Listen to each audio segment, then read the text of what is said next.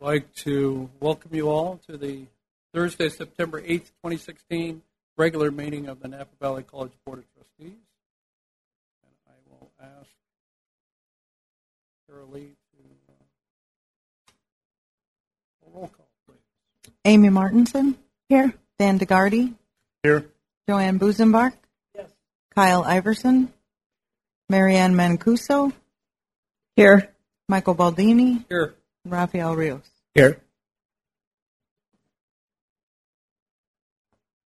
very much. We're moving to recognition items, item three on the agenda.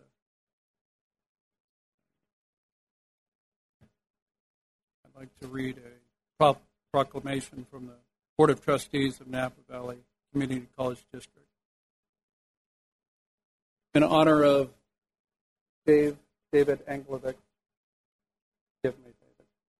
Dave Day, September 27, 2016, whereas Dave Anglovich began as a temporary leave replacement in 1998, was hired permanently in 1999, and has been an invaluable member of the Business and Computer Studies Division and the campus community for 18 years. And whereas David Anglovich served as division chair for Business and Computer Studies Division from 2003 to 2010. During his time as division chair, he served the division well and had the interest of the division faculty and students at heart. And whereas David Anglovich has been the program coordinator for accounting programs since 2000 to present, and whereas Dave Anglovich served on many academic senate committees, he was the academic senate budget committee co-chair from fall 2001 to fall 2006 and fall 2010 to spring 2014. He was a true champion for the college financial stability, programs, curriculum development, and whereas Dave Anglovich has held amazing hospitality events by opening up his house on so many occasions to the college to host gatherings, and whereas Dave Anglovich was always on the top of his game by staying current in the field of accounting, education, actively pursuing professional development in distance education, teaching, and technology. And whereas Dave Anglovich said to those he knew best, I work 24 7, and that is enough. 24 hours a week, seven months a year. Now, therefore, it be resolved that the Board of Trustees proclaim September 27th as Dave's Day. It encourages everyone to wear Hawaiian style shirts, Polynesian acceptable, Pacific Islander, and on that day and to gather at the tennis courts at the hour of 11:45 a.m. Pacific Daylight Time to share memories of Dave. Thank you. It was my tennis racket in hand. I was practicing.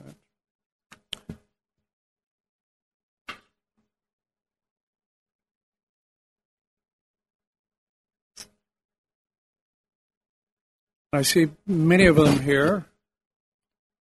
We're moving to uh, another wonderful time.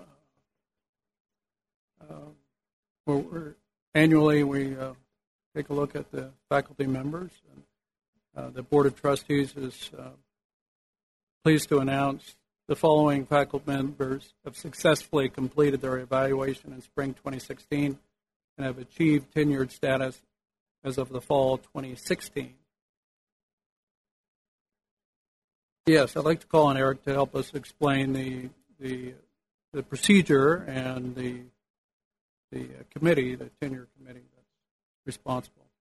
Absolutely. Good evening, board, and good evening, members of the public and uh, college staff.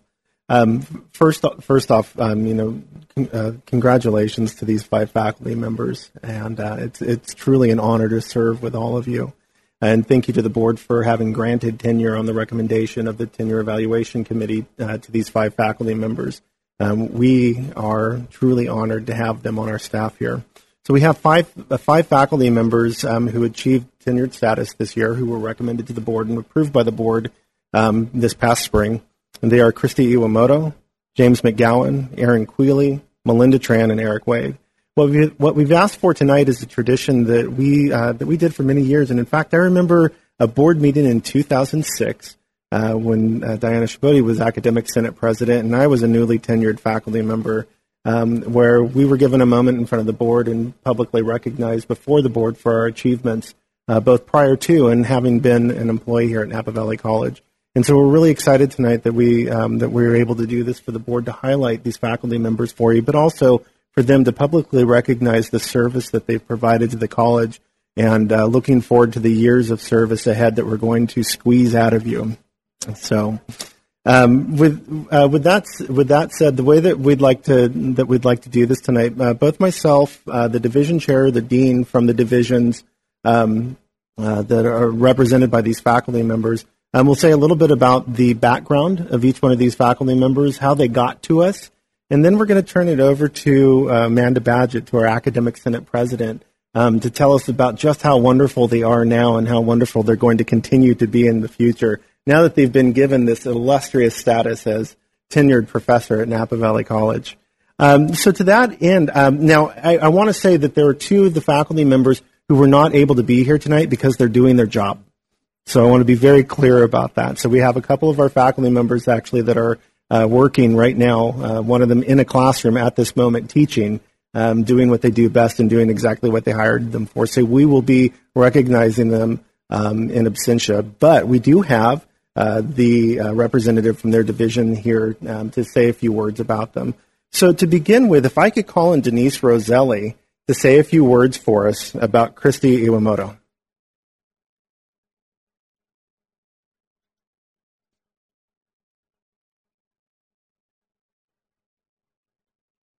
Hello. Um, I, I have a, a, couple of things to say about Christy and her background, but I need to kind of apprise you of what hiring her was like. It was a tense situation because good people are wanted by multiple institutions, and as it tends to happen at the same time. So we had gone through the entire process with Christy. We had offered her the job she had accepted, but it was up to the board to, you know, sort of put that stamp of approval, and that meeting was yet to come. So I'm sitting in my office as division chair and I get a phone call from Solano. And they said, Hi, we're doing reference checks um, for hires. Um, and um, I was wondering if you could talk to me about Christy Iwamoto. I said, Love to, but heading to class. So I hung up the phone. And so from then on, I was on the phone daily to Sue Nelson saying, Can we call a special board meeting? Solano is breathing down my neck. They are going to offer her that job too. And um, as it happened, uh, the board did meet, did give her the stamp of approval, and she did later tell me Napa was always the first on her list. But I had to play sort of a weird game with Solano. Um, let me tell you a little bit about her. She uh, got her, her bachelor's degree in English from um, CSU East Bay and her master's degree from the same institution um, with concentrations in women's literature and LGBT literature. Um, she's worked worked here part time um, since 2009, and then full time um, in 2012. Um, she's also really quite active um, at, at the union level, um, not only locally, where she serves as our first vice president and negotiator for the faculty association, but she serves on CTA statewide governance committee, and she let's see, la, la, la, la, la, Director at Large for Community College Association, um, Women's Issues Director, and she also does something for NEA. I'm not sure what it is, but she goes back east every year. Um, one other thing about Christy that you should know is that she is the perennial optimist to my perennial pessimist. And um, she she told me once when she was part time, and I just knew we needed to get this woman as um, a full time instructor. She told me once that um, you know everybody has challenges, everybody has struggles, and indeed she's had her share. But she says I've made a conscious decision to be an optimist, and I just thought that was just you know really quite lovely. And to that end, she's really kind of devoted herself to other extracurricular activities she has this dog named Maurice. He's a Chihuahua mix rescue, but I have to give you his background because he's got degrees as well. Uh, Maurice has received his Canine Good Citizen, Citizen and Therapy Dog Excellent titles from the American Kennel Club. I guess that's an a, a PhD in dog world. and he's currently setting to be a dog scout cadet. But what Christy does, which I really like, is she takes him um, to extended care, to long term care facilities, and Maurice visits with the um, folks that live there. She also takes him to the libraries where we found that if children who are reluctant to read can read aloud to dogs, life is better for everyone. So she does a lot of that kind of volunteer work. So she's just really, really quite super. And she's a fabulous teacher, and her students adore her. Thanks.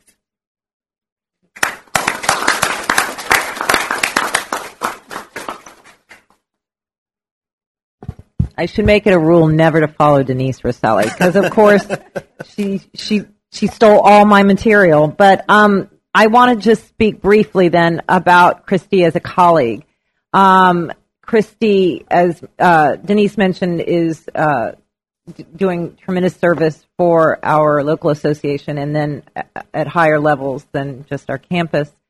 Um, and I would also speak to, though, from a Senate perspective, Christy has served on a number of committees.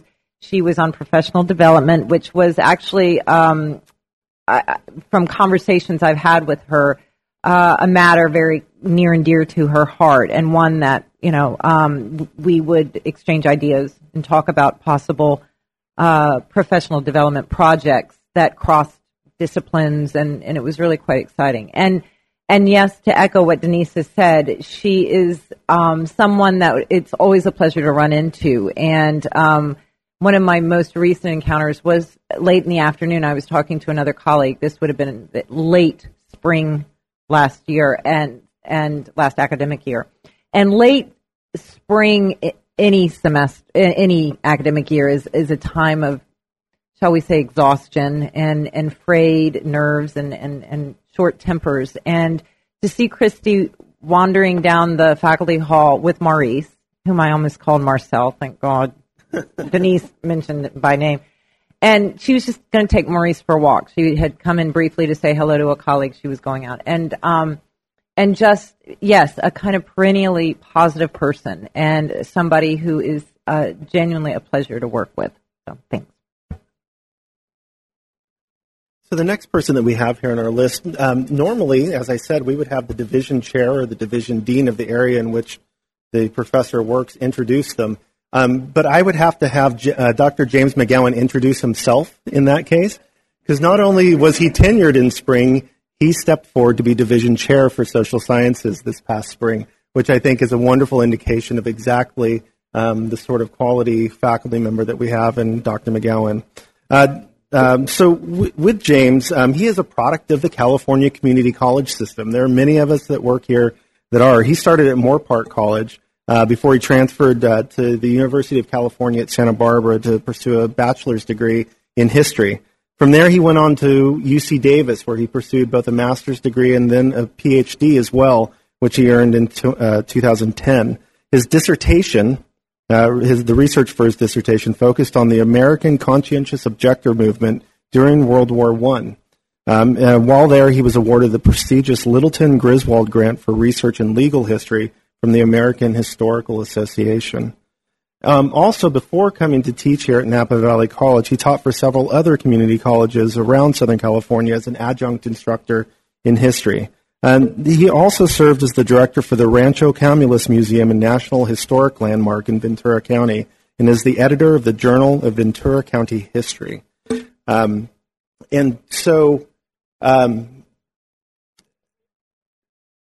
uh, Dr. Dr. McGowan, again, um, as, as I said, you know, we would normally have uh, the division chair, the dean, do the introduction. And so I'm going to do it for him here tonight on his behalf um, because he has just been an extraordinary colleague since we hired him on here, and all the promises that we uh, saw in him when he was hired have really come to fruition. Which is why I'll go ahead and turn it over now to Amanda Badgett to talk about his work here.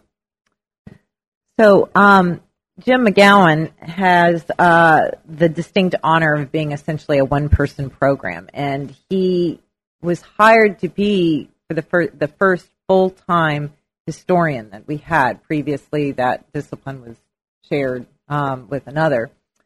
So, uh, as a result, Jim uh, was immediately kind of uh, plunged into the world of curriculum, and I worked in my capacity as curriculum chair with Jim. I feel like I've got to do this, Jim. I see you back there. Um, and and and so eh, Jim not only came in and revised curriculum, but actually put together um, an ADT, an associate degree for transfer, the first degree we've had at this college in history, which is a wonderful thing. And on top of that, I would have to say I've I've had the pleasure of seeing Jim teach, and it was not at that point he was not yet an employee of this college, but I did get to see him teach. And as somebody whose discipline I would say of anybody on this campus overlaps most closely with my own, I immediately saw a great teacher. And I know this to be the case because I hear glowing reviews from my from the students that he and I have have shared. And so um, he yes, he's had to and now he's stepped into this role as division chair brave man that he is. And I think will continue to remain dedicated to students as well as his discipline as well as the division, and we're very lucky to have him. Thanks.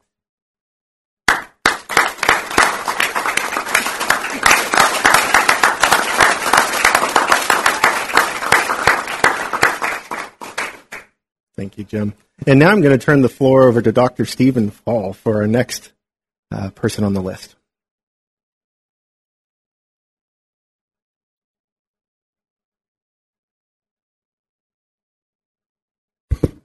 It is my great pleasure to introduce everybody to Dr. Erin Qualley, our, our uh, instructor in physics.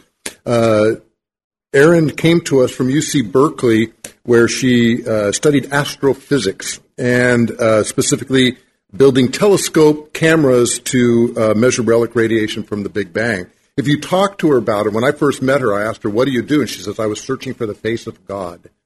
So, um,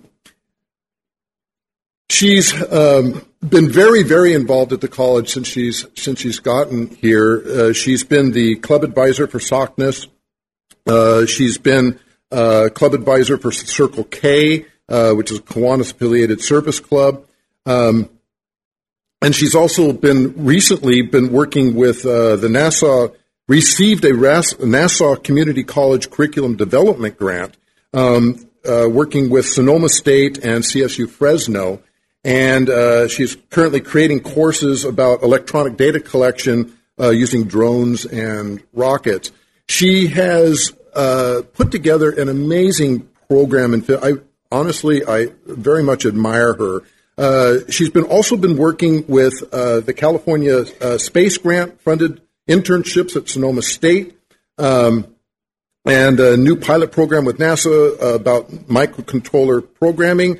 Um, she's put together a maker lab. I don't know if you guys know what a maker lab is. It's a it's a lab uh, where you get to go in and build things. And she's got a, a laser cutter. She's got uh, 3D printers and computers and bandsaws and hacksaws and electronics. I mean, you've got just about everything you. She even has a sewing machine. So, you know, pretty much anything you would want to build or even conceive of is possible to be built um, uh, down there, and it's all because of her desire uh, to, you know, help help the students. You know, I think it's cool. She's trying to get her students out of the classroom and and into other fields where they're working with their hands. That are they're not at school, but they're still learning.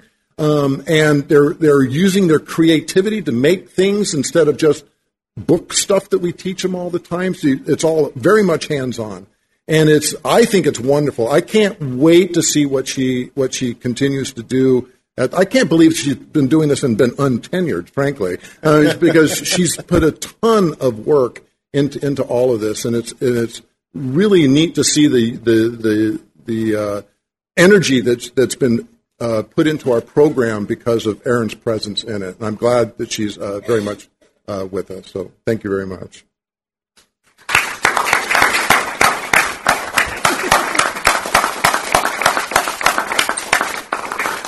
I'll, I'll keep it brief. Um, so Erin, um, I obviously is uh, has done remarkable work, and I guess what I would say is, you know, you hear on a daily basis the the the kind of nationwide lament about mathematics and sciences and women and and and this kind of gap that happens with girls and, and somewhere around middle school level where mathematics and sciences don't seem to be available anymore um, or the attitude thereof. And I think we are doubly blessed by the fact that she is so active both with our students and as as Steve has mentioned taking them out of the classroom, but also introducing our students to this world of beyond our campus through these NASA grants, I think is an extraordinary, extraordinary blessing we have as a campus. And I just have one brief little anecdote. Um, it's now been a couple of years, but I, I, won't, I'll never forget right after the earthquake. Um, apparently, a, a lab or storage area just apparently was disaster and there Erin was, and I dare and I dare say others. And um, I just remember the incredibly gracious email of thanks she sent out across the server about the the assistance she'd received in putting this space, this instructional space, back together, and um, and and what an incredible sort of challenge it must have been right at the beginning of school to have that happen and then kind of muster the, the support she needed and then thank everybody. So, uh, yeah, that, I think that's very much a statement about Erin. Thanks. Okay, so next on the list, I'm going to turn it over to Howard Willis, the Dean for Counseling. Good afternoon, everyone. Uh, I have the distinguished honor of recognizing Melinda Tran, our articulation officer, slash counselor. Uh, unfortunately, she's unable to uh, be here this evening, but I have a few words to say uh, about her, about her background, and some words of her own that she wanted to share uh, with all of us. Melinda received her BA in psychology and BS in human development from UC Davis in 2001. Prior to receiving a master's in social work from San Francisco State University in 2005, she held some positions with the Santa Clara County Mental Health and the UC Davis Medical Center for research in parent child interaction therapy and cultural competency. In 2007, she began her academic counseling profession working in various roles in community mental health, including a clinical associated social worker serving diverse populations in the South Bay area. While working with the probation and foster youth, providing in school and in home therapy, she realized her academic counseling career aspirations. Now, with nine years of experience as a community college counselor, working at more than five different campuses, she is happy to have settled at Napa Valley College. Now, in her own words, she wanted to say, serving students is my utmost priority and has been the most enjoyable and rewarding career I ever imagined. Many times I assist students by using myself as an example of finding a career that one will love and not just a job. I have a unique role as the sole articulation officer of the campus and bear great responsibility to ensure the success of not only transfer students, but all students, especially those who come from first generation refugee families such as myself who dream of a higher education as a way to advance in life in a new country. I am humbly honored to serve all students and work alongside some of the most amazing colleagues. Thank you for taking time to recognize me as a newly tenured faculty.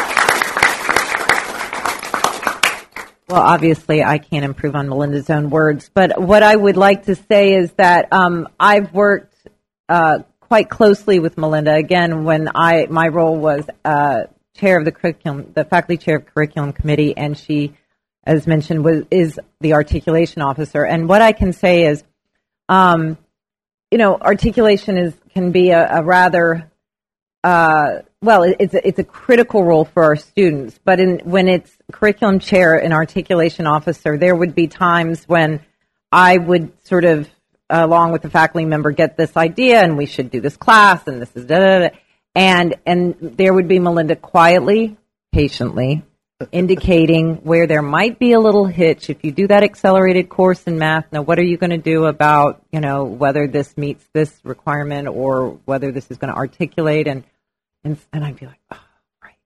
And Melinda has that level of um, kind of attention to detail, which um, unfortunately I didn't always. And she was a wonderful person to work with to remind me, oh, but wait a minute, if you do A, the consequence could be B for our students. And, and as was just expressed, that was always, always her priority was how can we best get our students to these four-year institutions. So thank you.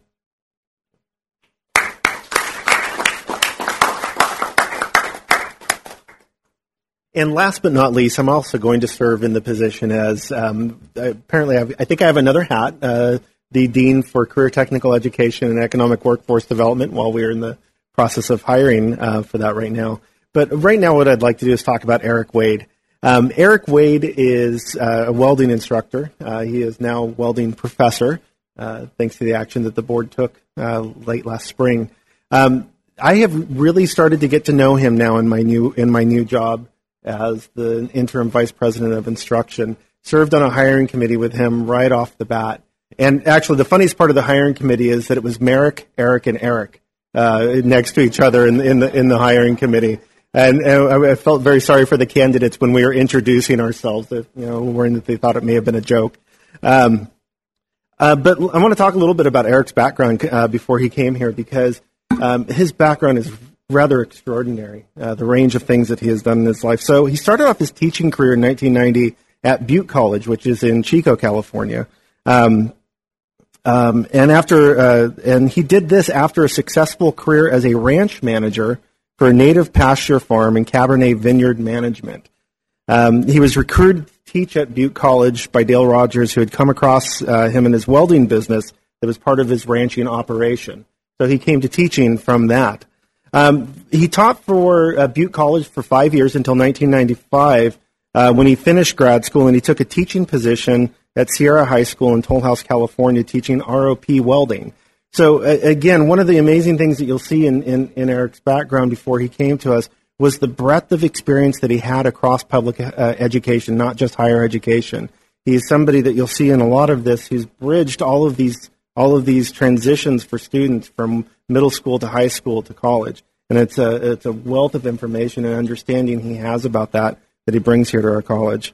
Uh, from Sierra High, uh, from Sierra High School, um, he went on to teach special programs in welding at Reedley College um, until 2010. Uh, from there, he took a, a professor position at Southwestern Oregon Community College in Coos Bay, Oregon, um, where the program had received a community-based job training grant uh, of which he was hired to modernize the program, and he increased enrollment by 110% while there, developed curriculum and certification program for a mobile training lab, and instituted training for rural middle school and high school students on the Oregon coast. So again, not just focusing on the higher education component, but the entire pipeline for students from middle school on up. Um, another thing that he, another uh, program that he helped to put in place while he was there is that he put together training for displaced and battered women that was called Women in Welding. Um, it was a very successful program that he put together that had an 80% pass rate and a 65% employment rate for the completers. Um, he came he came here to Napa Valley College when we offered him the position to be closer to his seven children and his 14 grandchildren, and uh, has served here with us with distinction for the years in between. And with that, I'll go ahead and turn it over to Amanda Badgett to talk a little bit about his work for us. So Eric has, um, again, I've worked directly with him in, the capacity as curriculum faculty chair. And I remember one particular, he was revising what was curriculum that needed, you know, updating uh, per our program evaluation process. But um, but one thing sticks in my mind, which was there were hours attached to this one course, and in this particular program, like a number of our CTE programs, they can be kind of lengthy. You know, students take them, and they're fairly lengthy times on the floor doing building the skills. But Eric looked at it and he realized that it wasn't an efficient that that the hours needed to change not because he wanted to teach more, but actually because the hours as uh, attached to this course didn't serve students well. And so he made it a change to a course within all the, by the way, all the legal, you know, it was all done appropriately, but, but the decision made didn't have to do with what was convenient for him or, or not that faculty do that, but that, that this was an idea that, um, was to support students. And he, and the thing is, as, as established, uh, by his long career before he came to us, he knew what student, students needed. And I think um, that that says much about him as an instructor and somebody who, and now professor, and somebody who has dealt, who's worked with all of these populations um, previously to coming to Napa Valley College. Um, he's also, if you interacted with him at all, he's a kind of no nonsense guy. Um, a year ago, his house was in grave danger with the fire around the Clear Lake area in the Middleton, Middletown area. And I, you know, dutifully sent, shot off an email saying, you know, do you need anything? And, and he was like, no, no, it's good. It's good. And I mean, I don't know. The roads were closed. They were on a generator for weeks, but he, he, he was fine. And he said, just focus on other, uh, other staff who might be impacted more than we are. And finally, um, I didn't realize there were 14 grandchildren. I do know that when you get them on the subject, there's a lot of gruff, like, "Whoa, you got to be mean to him," and I don't, I don't believe a syllable of it. He is, looks like such a pushover. So, anyway, thank you. Eric, please stand up.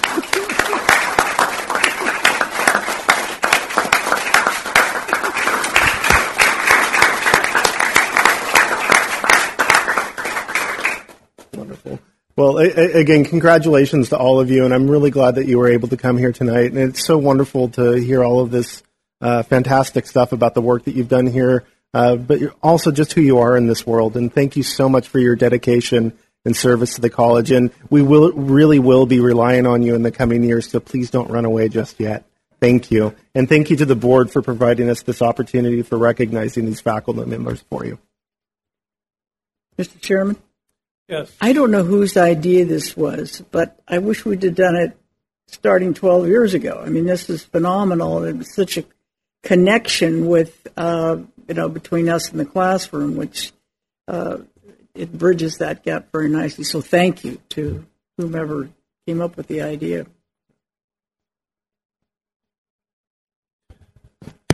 Thank you and congratulations, uh, James Cowan and Eric Wade, Melinda Tran, Christy Uwamoto, and, and Erin Quayle. Thank you very much on behalf of the Board of Trustees. And congratulations. Uh, there will be uh, cake and coffee over there. We have a little bit of board business, and then we'll take a longer recess uh, to accommodate the uh, festivities.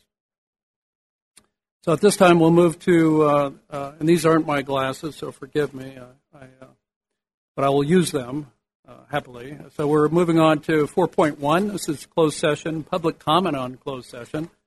This time, the board will devote a total of up to 15 minutes for comments to the Board of Trustees regarding closed session agenda items. Individuals will be limited to a five-minute presentation. I see uh, 5:05 uh, Pacific Daylight Time. I hereby open the public comment section on closed session items. Do we have any cards uh, at all? No one approaching the podium. So I hereby close and cut the cake. Uh, closed session items. Thank you very much.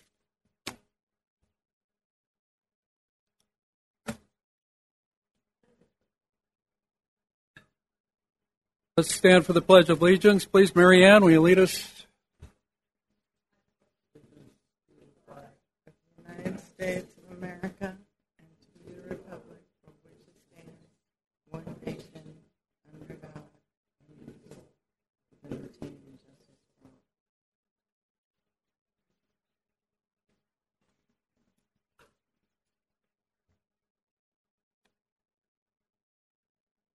Thank you very much, Marianne.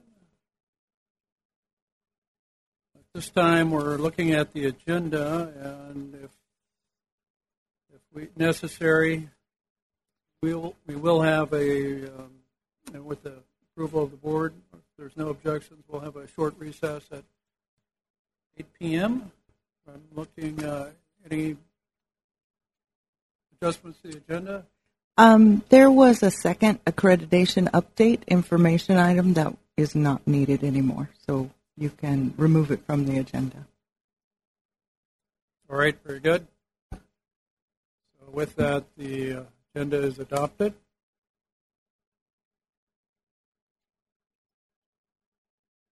This time, uh, moving to uh, the public comments section, section seven. The board will devote a total of up to 15 minutes for comments to the Board of Trustees regarding any subject not appearing as an agenda item for this meeting, but over which the board has jurisdiction. The public may ask the board to place an item related to the business of the district on a future board agenda. No action or discussion will occur at this time on such items. That means no comments from the uh, Board of Trustees or Individuals will be limited to a five minute presentation. At this time, the board chair will pull those in attendance. I have two speaker cards. And uh, let's begin with Ms. Uh, Lisa Hanover.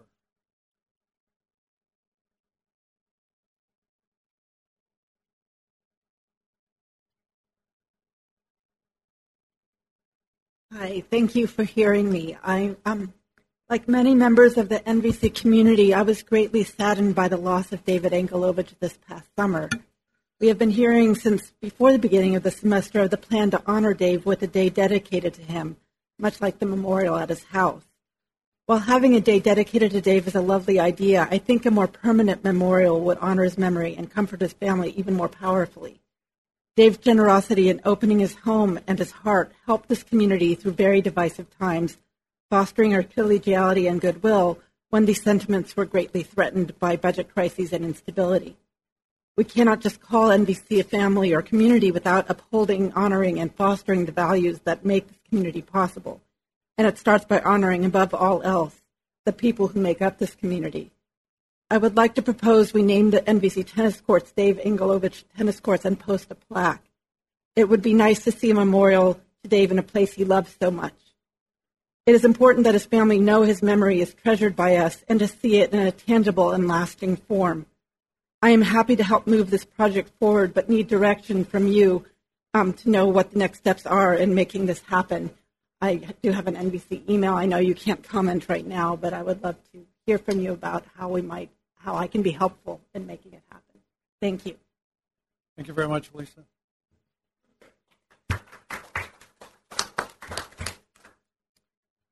Also have a card from Mr. Jeff Schechtman.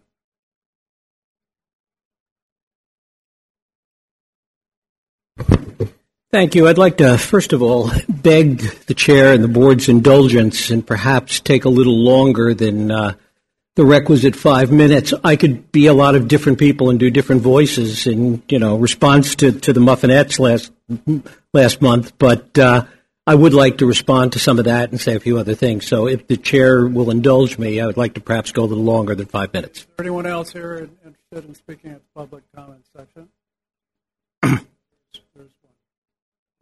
Sir, why don't you go first? We, we began at 607. So if, if you'd like to take the mic, please.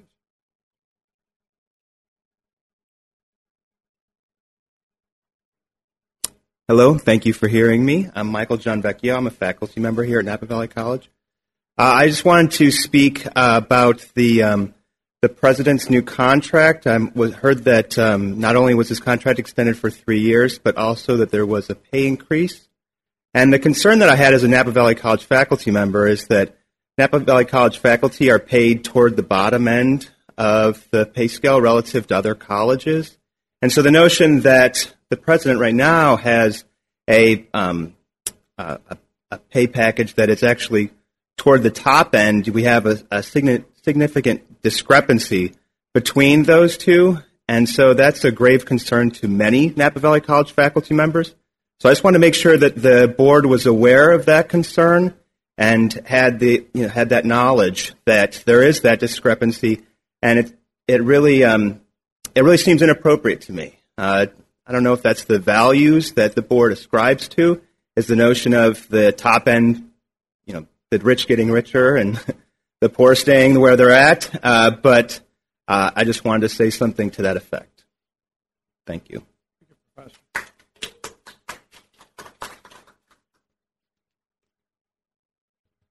So you may proceed, sir. Thank you, sir. Thank you. Time, which is uh, 6:22. All right. I'll try and keep an eye on the clock. No matter where uh, you may stand on whether or not he should be on the Hall of Fame, Pete Rose was once quoted as saying, if they ain't booing, you ain't hitting.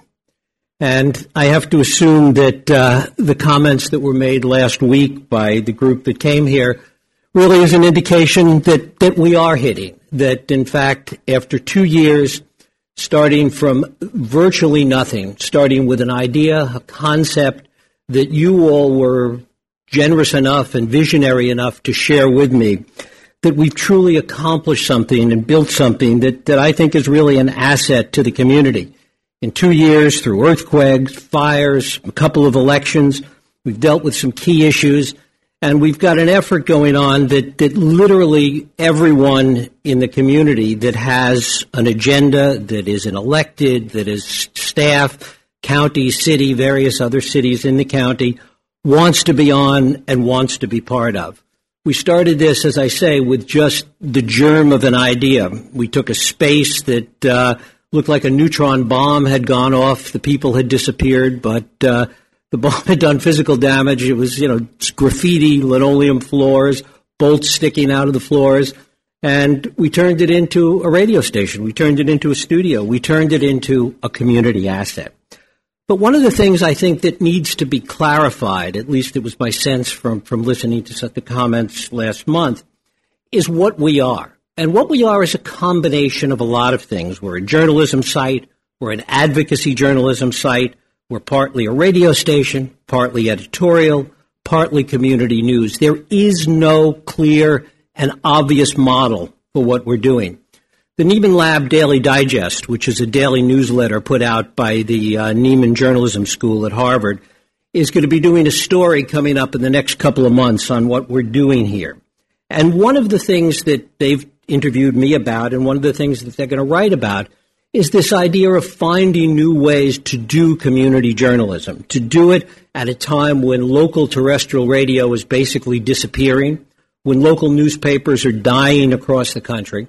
And the idea of, of doing what it is that we're trying to do here in terms of community journalism and all the other aspects that I've alluded to that, we, that we've talked about, the idea of trying to do it within the context or even in association with or in relation to a community college makes a lot of sense in, in their view. First of all, because there are so many community colleges around the country, it's an obvious place to try and tie into the community. And because there's a history of community colleges being involved with radio and public radio. Yes, it's on a more highfalutin level than we're doing, but there is that history. You know, Los Angeles being perhaps the, the greatest example where two of the top public radio stations in the country are both associated with community colleges in Los Angeles, KCRW in Santa Monica and KPCC in, in, Pasadena. To do what we're trying to do is something that requires calibration, it requires effort, and requires constant adjustment. One of the other things that I heard in the comments last month was clearly a misunderstanding, and I think you all understand it, but for the record, we'll clarify it. What we're doing is not a partnership. We have an MOU that basically is a facilities relationship. And one of the things that comes out of it is a lot that we're doing here in the college. I'm going to uh, pass out later, which for, for the board, a breakdown of some of the stuff we've done over the past two years, and we've done over 50 programs, two graduations, one and a half years of Board of Trustees meetings. We broadcast Mike Thompson's financial aid forum, the citizenship ceremony over at the PAC.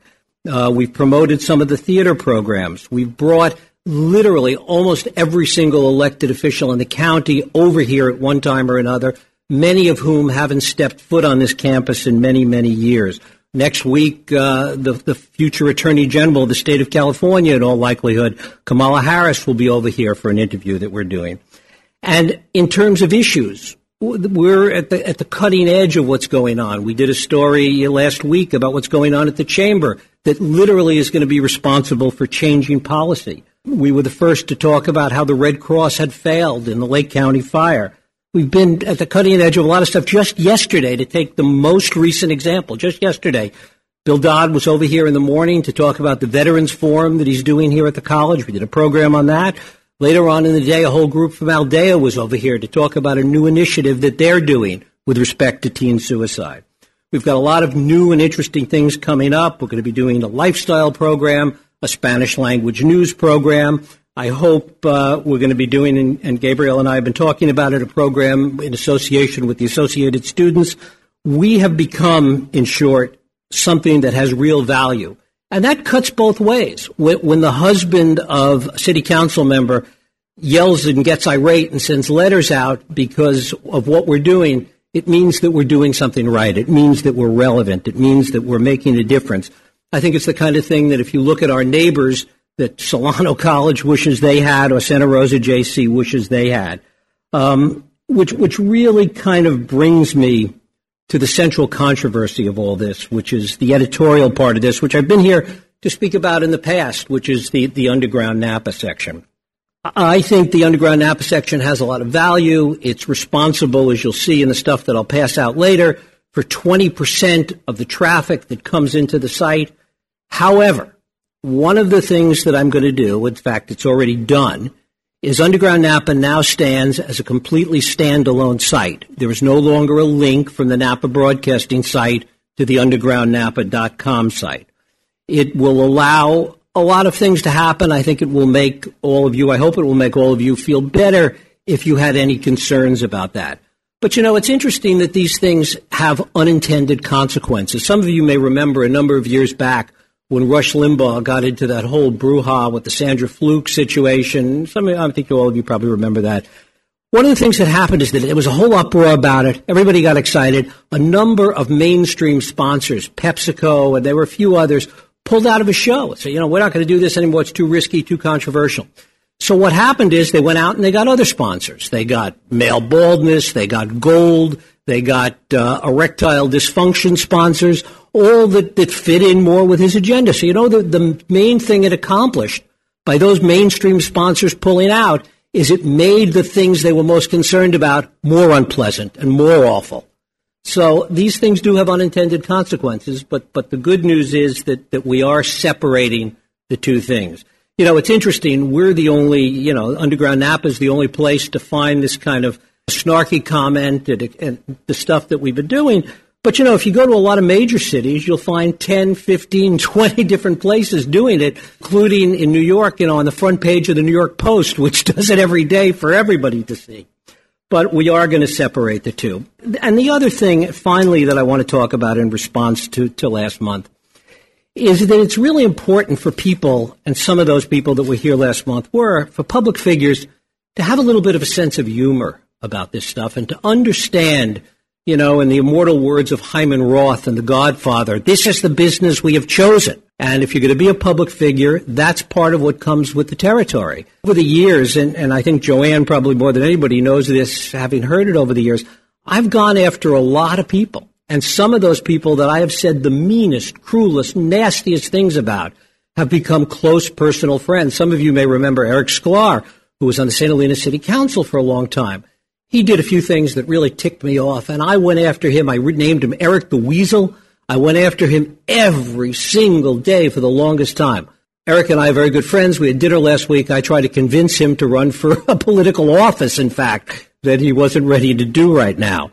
Um, is a former head of the Farm Bureau who, her and her husband are, are very close friends of my wife and, and I. And I said terrible things about her like 15 years ago when she was running the Farm Bureau in a, in a battle that was a political battle that was going on at the time. John Tuteur, who I have said things about in the context of elections and some of the things that, that he's done. Um, in fact, there was a case that went to court in the Mike Rippey election, some of you may remember, where I went to court and testified against him. In any case, John Tuteur is one of my closest friends, and he married my wife and I. So there is a separation in all this between the public part and the personal part. And um, people that go into public service, people that run for office, people that are public officials have to know that comes with the territory. They're doing their job. I'm doing my job. It's not personal.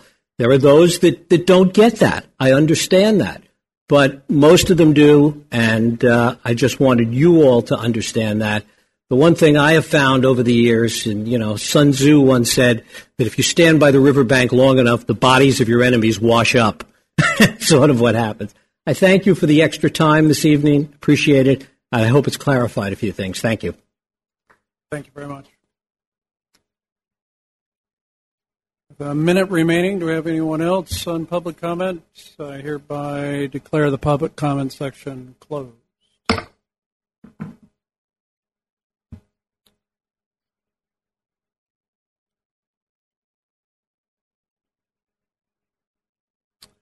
Time we're at item eight, which is the constituent group reports. We'll start out with the academic senate. Please. Um, good evening, board. I would like to ask that these remarks, um, which I can provide a copy to you, Carolee, would be part of the minutes. Please. Um, can we post them as your report, or do you want them in the minutes? Because I would- currently that is a little complicated. All Um, right. But- we can talk about it. I guess I would prefer the minutes we can Okay. talk about. Sure. Okay. Thank you. Um, early one morning last week, board, um, my eye fell upon a headline in the Napa Valley Register stating that the college was considering housing. The same evening, a news crew was in town and interviewed President Kraft on the subject, though I do understand the news crew found itself at loose ends through a bizarre chain of events, and that's why they were in the Valley. But Um, this information did come as a surprise to members of the Academic Senate.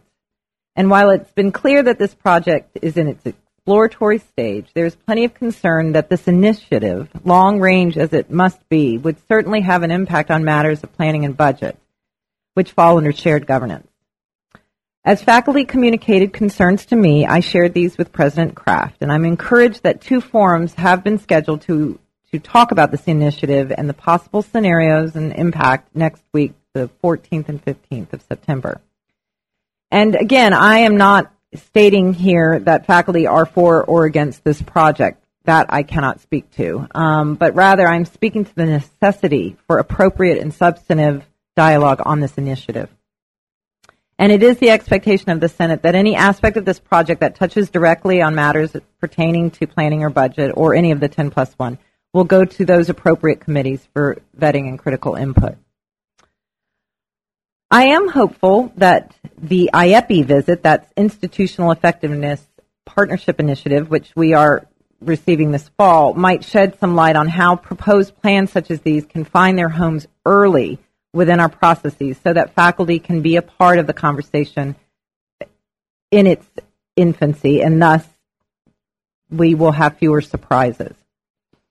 And while I am sorry I missed Robin Warnell's uh, re- excuse me, presentation on accreditation, I want to report that faculty are working on assessment plans under the auspices of our new outcomes assessment coordinators, Naomi Chianese and Christine, Christine Palella. In fact, I got a call and an email from Christine just last week about making sure I'm submitting my forms on time. And again, as it related to another issue brought to our attention by the ACCJC, evaluation of contract faculty and tenured faculty is well underway and meeting all deadlines thanks to the very steady oversight of Second Vice President of the Senate, Sherry Lowe. Finally, I want to say how grateful I am to work with the faculty as smart and dedicated as those who were honored earlier tonight. I, I believe you, board, should know what extraordinary talent we have here at the college, and I'm glad we had an opportunity to show you tonight. Thank you.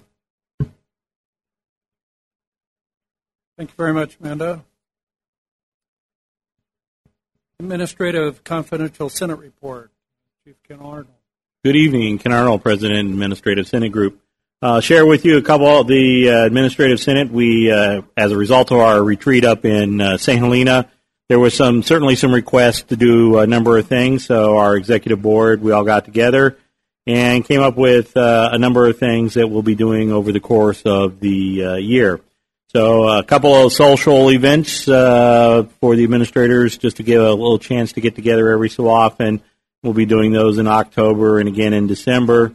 Uh, equally, there was a request to do small sort of uh, brown bag uh, leadership trainings on various topics, and we've scheduled a couple of those. One of them will be uh, taming your email inbox.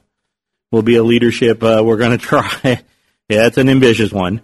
And so we're going to try that one. Uh, we're also going to do one talking about is everybody on the same playing field? Um, and, uh, you know, that we all are doing, everything's moving forward at the same time. And the one that'll be really interesting in December, and I'm just going to leave you with the title, and then because I'm not going to tell you exactly everything it's about, is that uh, spend time less time thrashing about. Leave. We're also going to do a mini retreat uh, in January, and right now that's sort of shaping up. That uh, one of the things we want to do is talk about both. Uh, is I think uh, it, it's leaning towards uh, both the facts and and and um, uh, fallacies around surrounding post traumatic stress. actually helping learn to work with vets, understanding vets' worldview. So uh, one of theirs that comes out of a conversation we were having about how vets have a very distinctive language in the sense that if you know certain words, you can pick up that you're working with a vet based on things that they say. And so that seems to be where we're, we're at the, the things that are shaping up uh, right now. So it, it'll be an ambitious year. So outside of though the administrative senate, I just wanted to share with the board that NVC Safe, which is our new phone app, um, had it has had two uh, uh, excuse the pun, live fire incidents where we uh, used it successfully. We had a young lady who was followed by a person who uh, was um, nah, was acting in a way that made her feel threatened. So she was able to use the chat from inside of her classroom, call for assistance, and we were able to make contact with the young man who we're probably going to keep an eye on because it, it, his response to us was a little odd in this whole thing. But uh, she did that from inside the safety of her classroom and was able to summons us, give us information, talk us right into where we needed to be. Um, and then we had another person who, uh, again, was feeling uncomfortable out in the parking lot, fired up their button, and we were able to figure out exactly where they were and get up there and, and again, assist, assist them. So uh, that is paying off already, and uh, you know, that's we've got 500 users so any chance you get to promote it, please do so shamelessly. Uh, and that's all I have. Thank you very much, sir. Associated Students of Napa Valley College Report, uh, Gabriel. Good evening, trustees. Uh, excuse me, I still get shaky when I'm on the mic, probably because of all the people back there. But um, just to start off, the foundation recognition event, um, due to the donation that they gave to uh, the student activity center that we have has been postponed for another month due to the fact that we need to do a little bit more research into um, well actually has to do with the fact that the the plaque itself has to be cast and that takes um, about a couple weeks to do so we're working on getting that out um, in regards to ASNVC stuff, um, I'm glad to say that we have three members that have recently joined, which puts our total number of members on the board up to 17. So that does help us distribute a lot of the workload that we have to do with student government members. Um, today, we've also um, finished appointing all of students to most of the district committees. Um, I'll be reaching out to all the chairs of those committees to let them know um, who has been assigned, and I, I, just want to keep in contact with them to make sure that the students are attending and uh, participating. On top of that, we have uh, uh, CCCSAA, which is, you can say Seesaw for short, um, that's a leadership development for our students, and that's coming up on in October. Uh, it'll be the weekend of the 21st through the 23rd.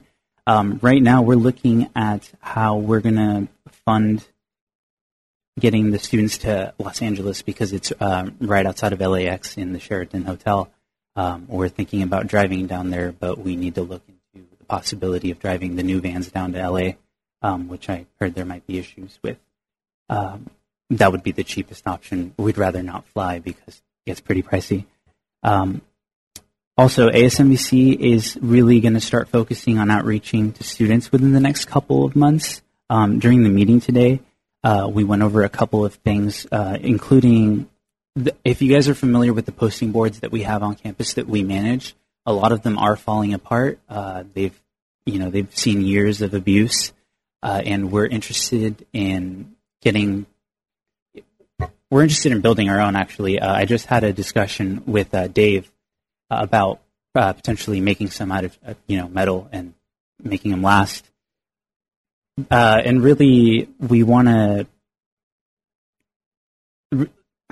One of the biggest things we need to focus on is being able to communicate with the students, and I, I keep bringing this up every time I come to the to the to do the report. But it really is so important to have participation because that opens up the door for having more students on uh, district governance committees and our own committees, and you know that only helps uh, increase or make student life better on campus because you know it's a little a little weak, but we're working on it.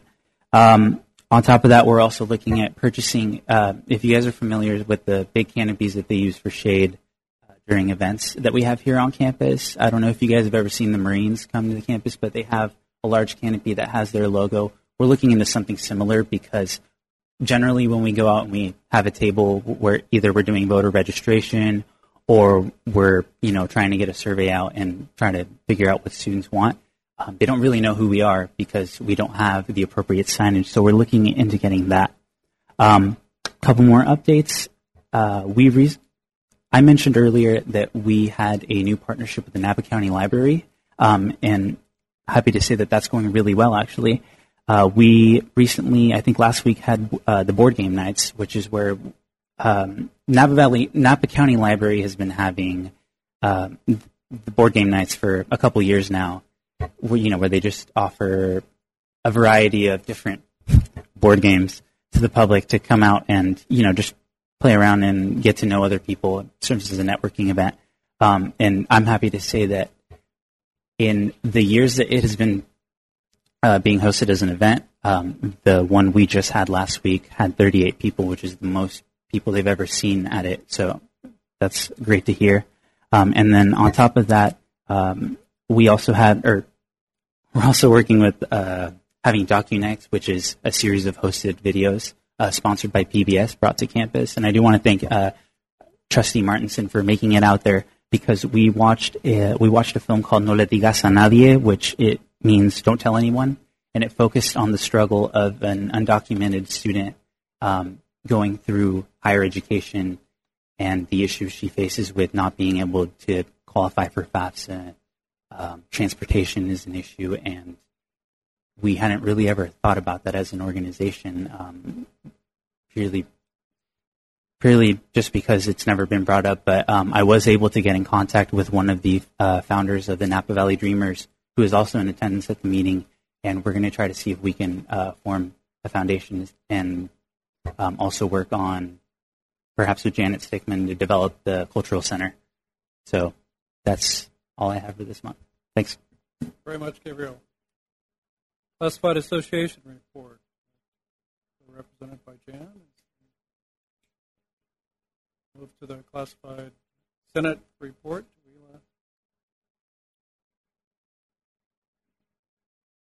I, I wish I could say that I had a whole lot more to report, but being as the beginning of the semester, it's hard to get everybody together. I mean, it's hard to get everybody together when it's not the beginning of the semester. Um, so this does make it more difficult. So we are looking for ways to get more participation, and that would stem down from getting support from supervisors to encourage their classified professionals to participate and not feel that they have to use any um, certain kind of leave uh, to take their to attend our meetings. Um, some people have mentioned that they've done that. Um, I sent an email out earlier announcing our classified professional for September. It is Melissa Grubbs, formerly Melissa Bartholomew. She's our athletic trainer.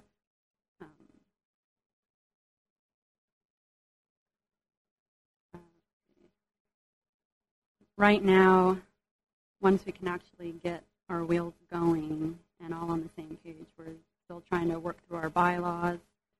Um, we're looking at different guest speakers for the classified retreat coming up in next spring. Uh, something like Tom Brown to get everybody just active, engaged, involved, and build morale. And then we do have finally confirmed all of our uh, all the seats for us have been filled on the committees, and I'm looking trying to find other people to fill in, but trying to get people to participate in all these committees is like pulling teeth. Uh, sorry. Um, and I have been sending out emails to some of the supervisors. I'm going to send them to all of them, just letting them know that which staff members are participating in the community or in the committees, and just so they're aware that they do need to attend, and thanking them also for their support. And then I guess the only other thing is the the leadership academy that just recently started, and I've had a few people come and they enjoyed the first session and are looking forward to the rest of it. That's it. Thank you very much. Diana Shabodi, Faculty Association. Um, while Diana's setting up, I'm going to take this quick opportunity to acknowledge Christy Iwamoto, who just snuck in. You didn't hear all the fabulous things, but I'm sure Professor Rosselli can fill you in. Thank you, Christy. Sorry, it's a hard mouse to move. It's recorded on radio too. She can listen to it herself. I didn't open it. I left it in the folder.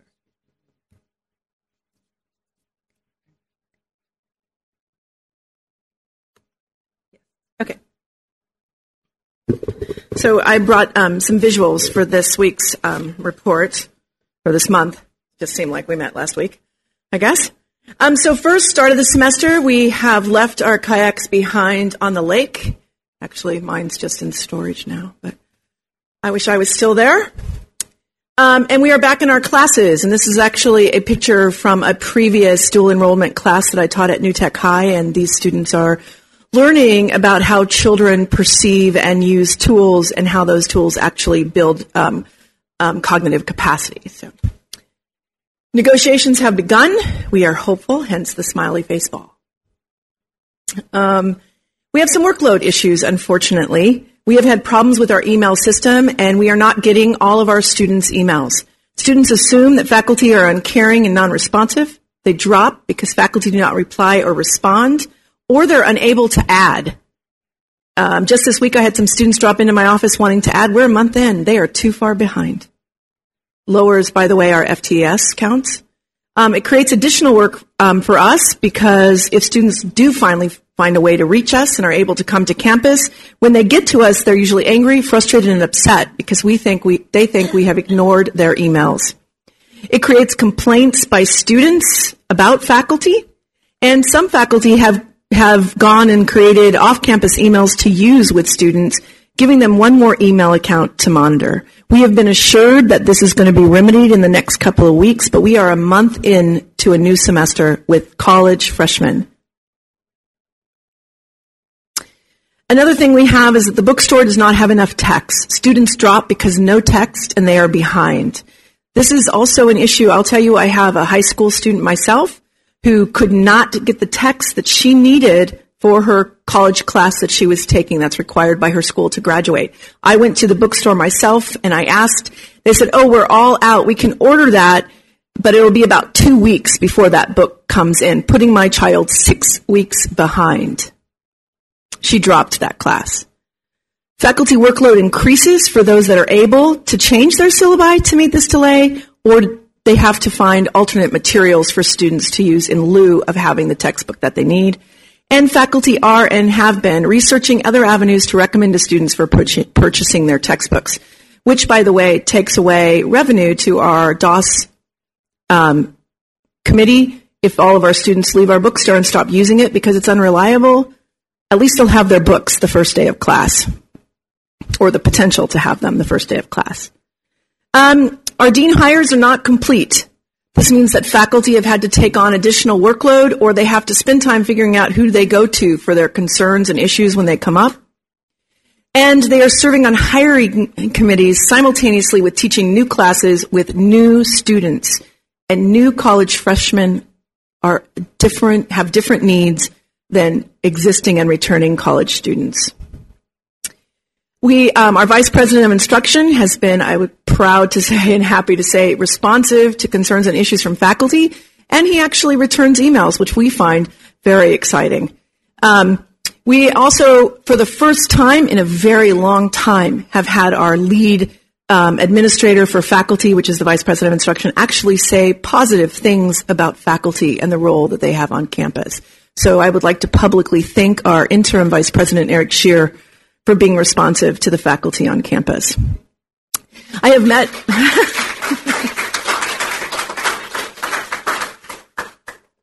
I have um, been meeting with our executive director of human resources. We have regular meetings scheduled, and we are working on shared issues together. And I appreciate that responsiveness. We, I have met with our vice president of business and finance, Bob. I'm so sorry. I'm not sure what the exact name is. It's changed a couple times over the years, and I meant to look up the exact title. Vice president, nonetheless, but um, and working with him on some pertinent issues and getting information from him, and he has also been very responsive. So, but I want to um, talk about the July meeting. In the July meeting, you had the Academic Senate President and myself urge you to not extend our current college president's contract and to not do salary increases. And when I brought up how our faculty are among the lowest paid in the state and our college president is among the highest paid in the state, um, some of, of you um, disputed that. So I decided I needed to do some research to um, see maybe I was wrong. So this is a college president salary comparison. College 1, 2, 3, 4, and 5 are equivalent FTESs to Napa Valley College. Some are a little below and some are a little above. And the NVC president previous shows the existing contract for our president that's been updated, but the salary piece of it, just the 242.50, goes up to 242.50 as of July 1st of 2017. All the other columns are currently in effect. And you'll notice that our college president's contract actually gives him um, um, almost double for the car allowance and stipend for allow just for incidental expenses. We also found out that not only that, but our college president gets $1,200 a, a year for a gym membership, the district buys his, pays for his phone according to his contract, and other expenses are also reimbursed. So again, as I said in July, our college president is the highest paid total compensation um, amongst comparable sized colleges. So I was accurate in that. I do have copies of all of those college presidents' contracts. I will say some of them were a little bit of a wrestling match to get, but I do have copies of the actual contracts and I did not rely on just the word of the person that answered my phone call. So then I thought, well, I'll ta- try and see and use Transparent California. And again, um, College 1 and College 2, those presidents are relatively new in those positions at those particular colleges, so they're not in. But this is College 3, 4, and 5 compared to our current college president's salary. Again, our college president is the highest compensated relative to equivalent FTES colleges. But what often happens is, um, oh, I wanted to also what happens is often we say, well, we're in Napa and some of those colleges might not be in the same cost of living. So I decided to compare the salaries to our kind of partner colleges of Solano and Santa Rosa, because those are the colleges, two colleges that we tend to share the most students with. And as you can see, uh, I'll point out that Solano makes uh, somewhat less and Santa Rosa makes somewhat more. But when you look at, oops, I pushed the wrong button. Solano College actually generates more funding in FTES because their FTS is about one and a half times the FTS of Napa Valley College, while Santa Rosa generates about three times as many FTS as Napa, and so they have about three times amount of the funding for FTES. Both of those colleges create revenue based on their FTS at far greater amounts than Napa Valley College.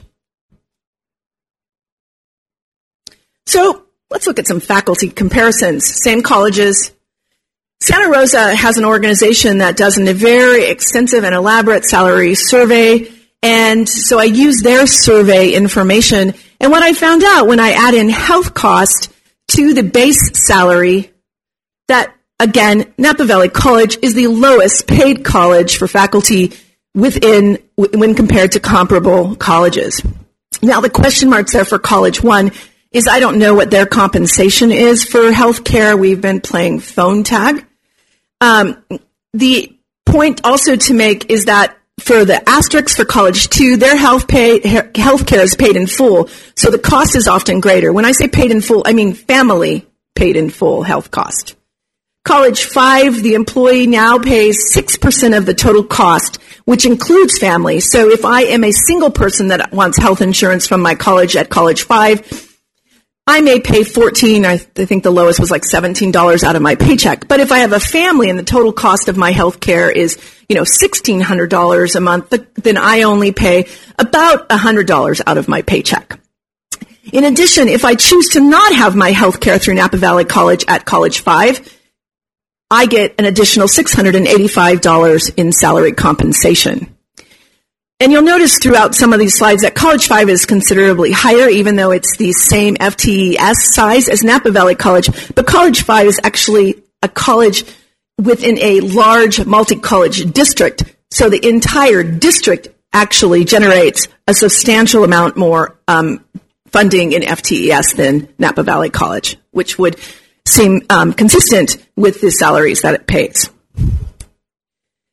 when I take, so I decided I would do my own little project and not just touch, um, trust the Santa Rosa project, which is statistically relevant, but, and I just did step six across the board. I think, but I had to do some, some creative stuff. Some of them are a little hard to understand. And in that, without including health, we are about the third highest paid faculty. Again, the question marks if they fully compensate, they will go far above us because you'll notice they're right now without the health, they're already above us. So if their district pays any money in health cost for that college, they will go above Napa Valley College's faculty compensation. So I thought, well, let's look at what we are statewide on the data we have statewide. This is not um, a pick me up for faculty anyway. We are 65th out of 72 districts in faculty compensation, not including health benefits compensation. We are 68th at step 10 of our salary scales out of the 72 districts, and we are 65th out of 72 districts at step 15. The highest earning, earnable possible salary, that is not my language, that is taken off of the language from the organization, um, we are 67th out of 72 districts. So let's look at our neighbors, Santa Rosa and Solano, who we often l- lose faculty to.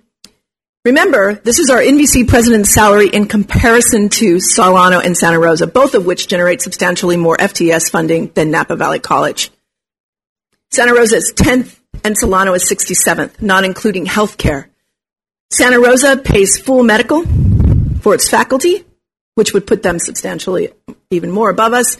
And Solano last year paid full medical benefits for their faculty, which puts them, again, far above us, which is not included in this ranking. Solano did just negotiate a small percentage for faculty to copay in this coming year, and their HR person is getting back to me on the exact amount, but it, she assured me it was a very small amount. Tenth, highest possible earnings. Napa Valley College faculty are among, if not the lowest compensated faculty in the state of California. This banner hangs hugely on the side of our performing arts building for everyone to see. You have met tonight five new faculty at Napa Valley College who are only a sample of the stellar faculty you have on this campus. In order to have stellar programs, and it is stellar programs that get you a rating of number one, but in order to have stellar programs, you have to have stellar faculty. You cannot sustain stellar faculty unless the compensation for your faculty is commensurate with the responsibility that they perform and the job that they do, and it is comparable to other faculty in the state.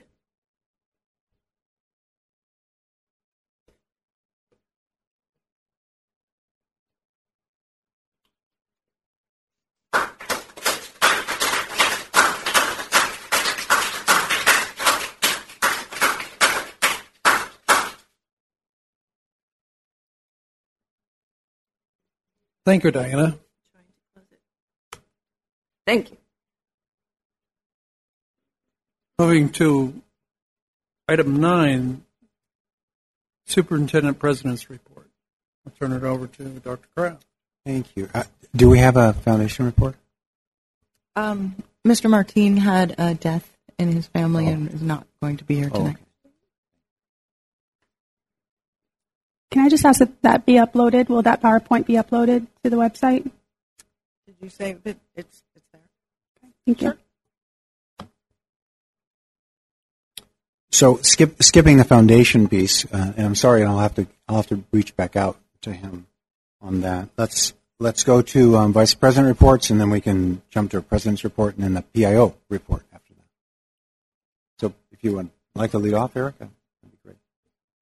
Yeah, absolutely. I'd be happy to lead off tonight. Um, uh, good evening, uh, Board of Trustees and members of the public, staff, and everyone else. So um, I'll try and keep this short because I know we've got a lot of on our agenda here tonight. So the first thing that I want to say, um, for those of you who are not able to be here um, at the pre-board part where we uh, provided recognition for those five faculty members that were just tenured, um, I just want to thank the board again for uh, putting that together tonight and for allowing us to honor those faculty members. That was a tremendous uh, pleasure and honor for me for all of them.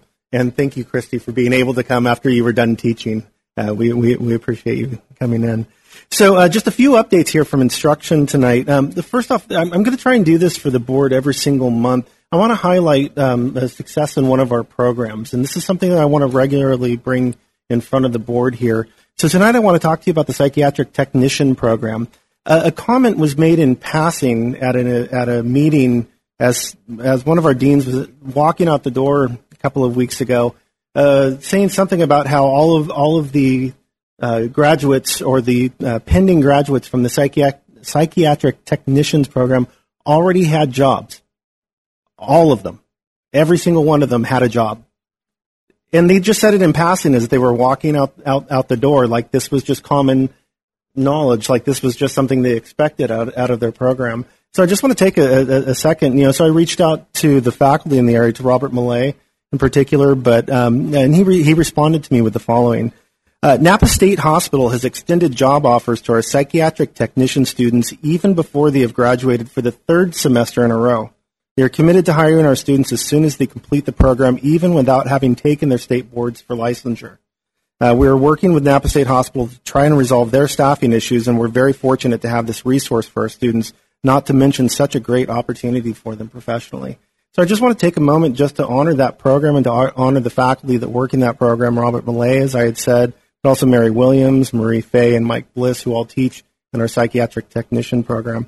Um, you know, just, just one example among many of the programs that we have here on campus that are serving our students and our community brilliantly. So just wanted to take a moment. And, and again, I was just shocked that our dean was mentioning this just in passing on the way out, out, out the door one day. Um, so, uh, additionally, we are in the process of, of working on hiring. You did hear a little bit about that already tonight. Um, and thank you again for confirming the hire for our Associate Dean for the Upper Valley campus, for Michelle Mono. Um, again, welcome on board. We're really thrilled to have her with us. So, thank you very much, uh, board, for taking action on the recommendation from the college on that one. Um, we uh, are going to be expecting great things out of you in the coming years, so thank you.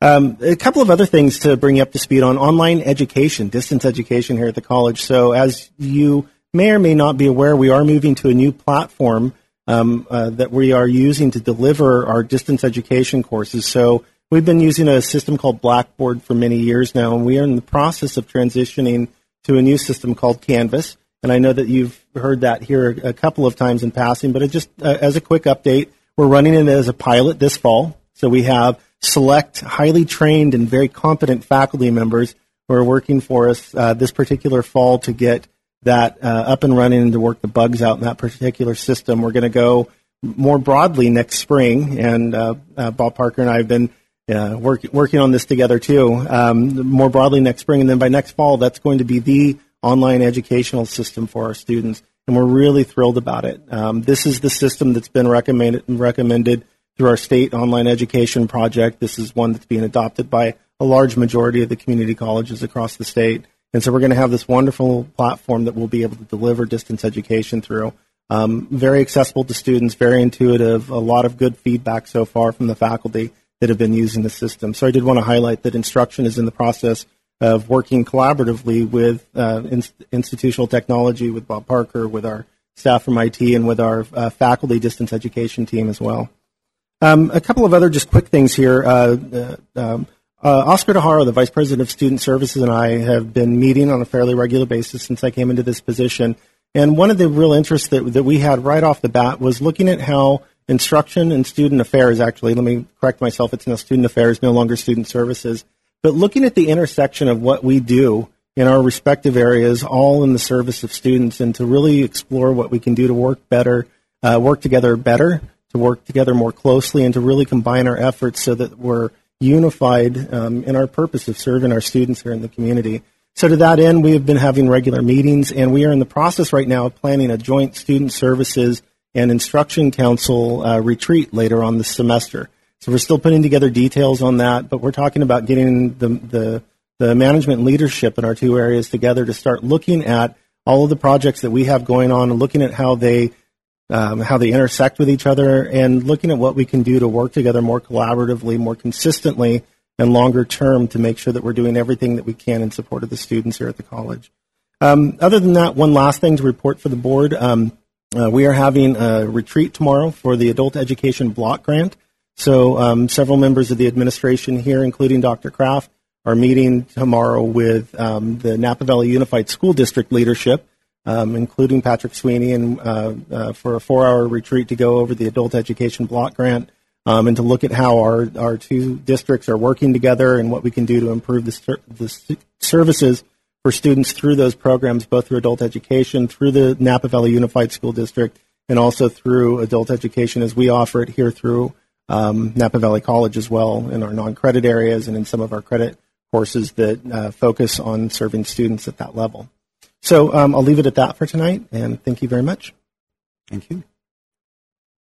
Um, in for uh, Oscar is um, Howard.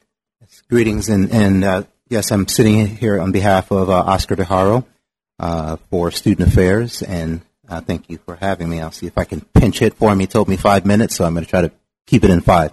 Uh, but I have a lot of numbers for you tonight. Just wanted to highlight some things that are happening in our area. First, I want to start off with financial aid, EOPS, and veterans programs, just to give you a, an idea of the numbers. Uh, right now, um, in federal Pell Grants, uh, we have offered uh, over $5.5 million in federal Pell Grants, and currently uh, we have paid out about $1 million um, federal Pell Grant.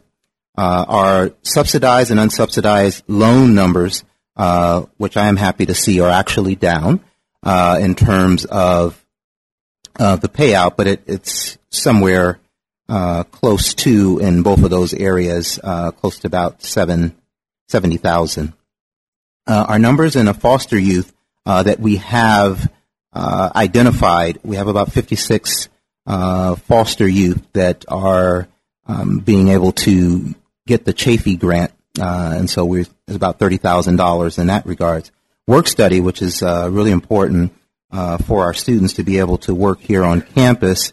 Uh, as of right now, we have about two hundred eleven thousand dollars that we're spending out in, in the work area of work study. Our book vouchers for our students, which uh, for EOPS care and financial aid book vouchers, uh, it's about 250 students that are able to qualify for book vouchers in the amount of somewhere around $66,000 that is saved. Our BOG fee waivers, there's over 3,300 students on BOG fee waivers, which identifies really our, our, population uh, that we're serving with those students qualifying for BOG fee waivers. We have uh, identified about 209 uh, veteran students that are here uh, on campus, and veterans dependents, we have about 118. Uh, so I wanted to share those those numbers. Uh, also, more numbers. We were looking at our Welcome Center statistics as we're tracking that and the number of students that are coming through. Uh, so from July through August 14th, the Welcome Center has seen about 1,300 students, uh, with our peak times being between October 14th and 27th and August 27th, uh, which is our um, you know ad period.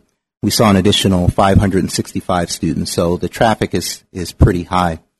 In the area of counseling, um, from that same time period uh, to today, we've seen uh, duplicated about 4,500 students. Uh, so your counseling faculty has been really busy. Um, we oriented, oriented close to 2,000, and between this time frame, uh, the counseling faculty have created over 3,500 uh, ed plans, educational plans. Uh, so it's been pretty busy down there. We also track things all the way down to emails uh, daily. I have have my uh, uh, my classified staff who handles that area. We have a, we've had about 869 emails that they responded to. So it's very heavy email traffic as well that they take time to respond before they open the front um, window, and we try to get all those emails responded to uh, to the to the best of our capacity. Uh, in the areas of uh, Triple SP, I wanted to share, and I, am not sure if this information has been put out uh, to the faculty, but I know through the Professional Development Committee, Triple SP will be um, made available $50,000 for professional development for this academic year uh, related to allowable expenses trainings that are available for faculty and staff in the areas of student success. And so Rebecca, uh, the Professional Development Committee, uh, will be working closely with myself uh, as well as, as our student equity folks, uh, which is another lump sum that, that's made available. But we want to ensure that Triple SP is supporting the uh, student success efforts and uh, faculty and staff. Also, uh, we had a very, very exciting uh, transfer day yesterday, and I do have some just brief highlights on that. And uh, I believe have some information that I've, I've, left for you. We had about 43 colleges attend, uh, seven out of state, six UCs, nine CSUs, and 21 independent colleges. Um, we had high school students that were uh, bussed in uh, with the courtesy of Triple SP for our pre-enrollment services, not only to expose them to college, colleges and universities, but also to Napa Valley College. Um, one of the little bugs that we found out in the process is that it was a minimum day for Napa Valley Unified School District, and so that impacted the number of Napa Valley uh, programs or schools that could attend. And so I ensured uh, and speaking to my staff that we will not have it on a Wednesday next year because we want to make sure that we have full participation from our um, our local school district. We had over uh, about 375 high school students uh, and continuing program students, including the juvenile uh, hall program uh, that was here.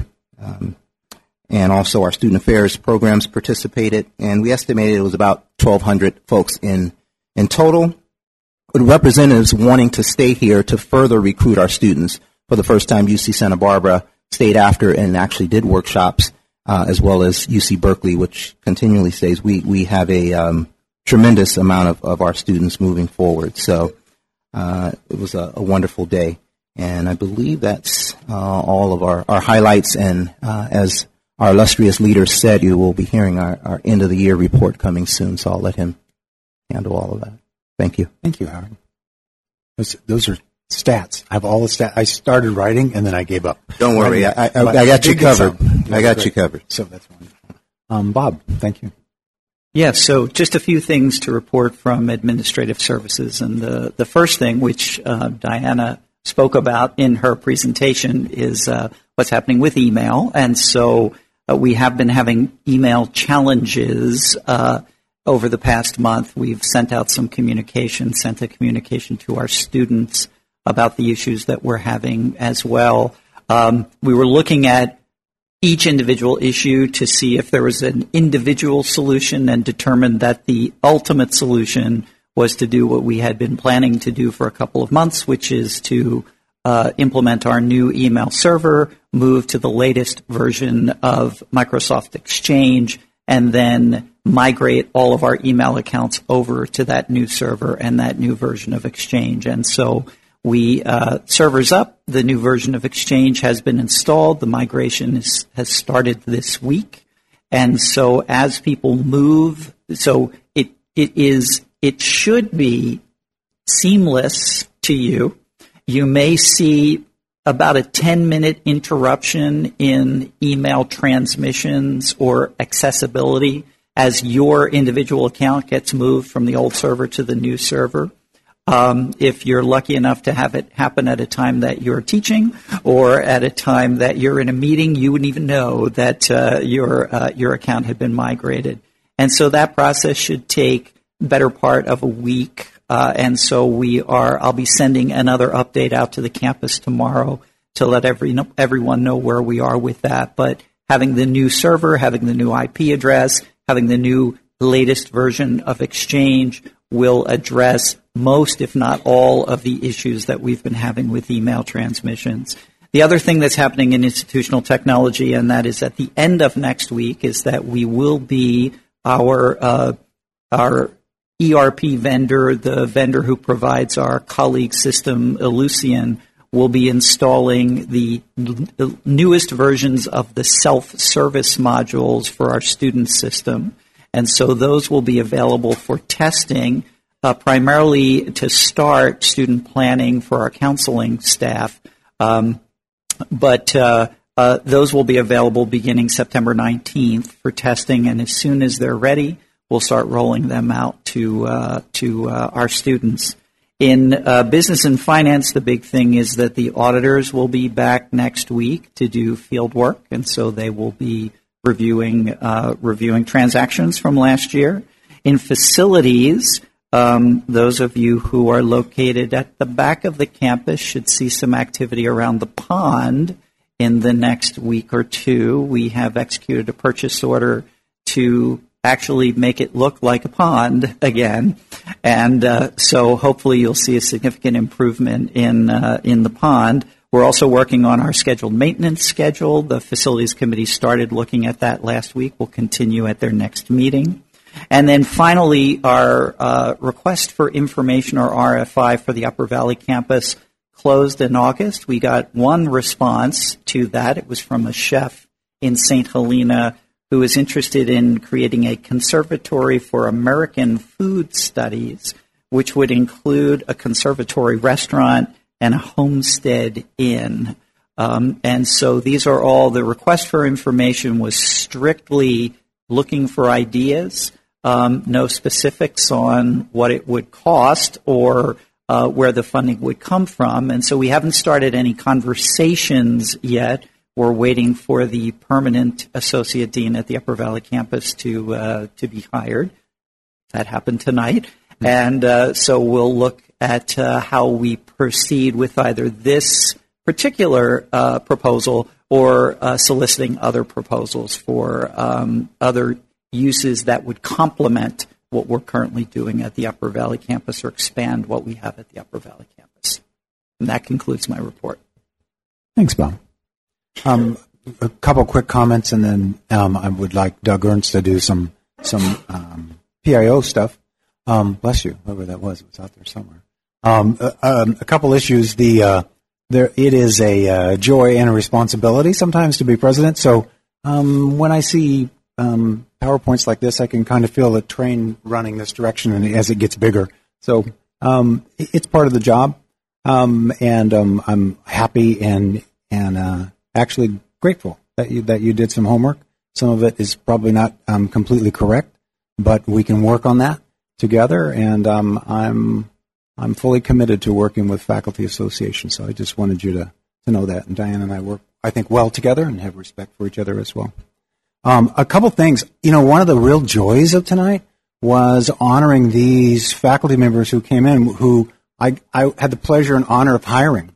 Um, you know, so this is the first crew, if you will, under um, you know my tenure here. So it's it's very exciting. I can I can honestly say all those people are um, friends we we talk together. We um, have seen each other in multiple places, and um, I've followed their careers um, excitingly. So that was that was really a joy.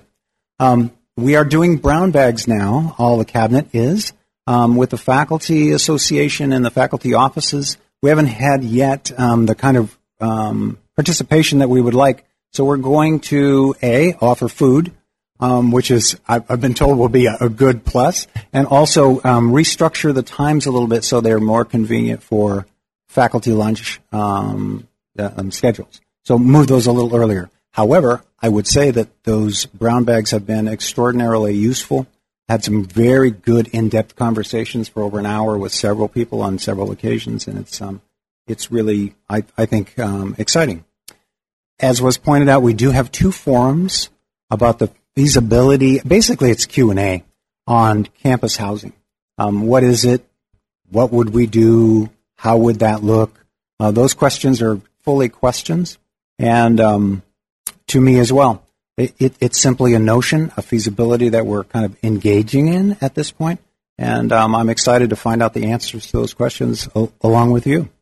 Um, we do have um, a, a, couple um, different options for those, and these will not be the only times that we will that we will talk. I've already had faculty um, email me, and I've seen a couple faculty and some staff members regarding these. I've seen, I've met with leadership. I have not yet met with Diana on this, but every other leader in the institution I have.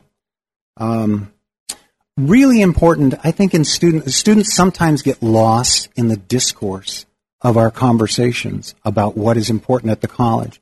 Um, there was a very important article that I forwarded out uh, talking about student housing and food instability or insecurity.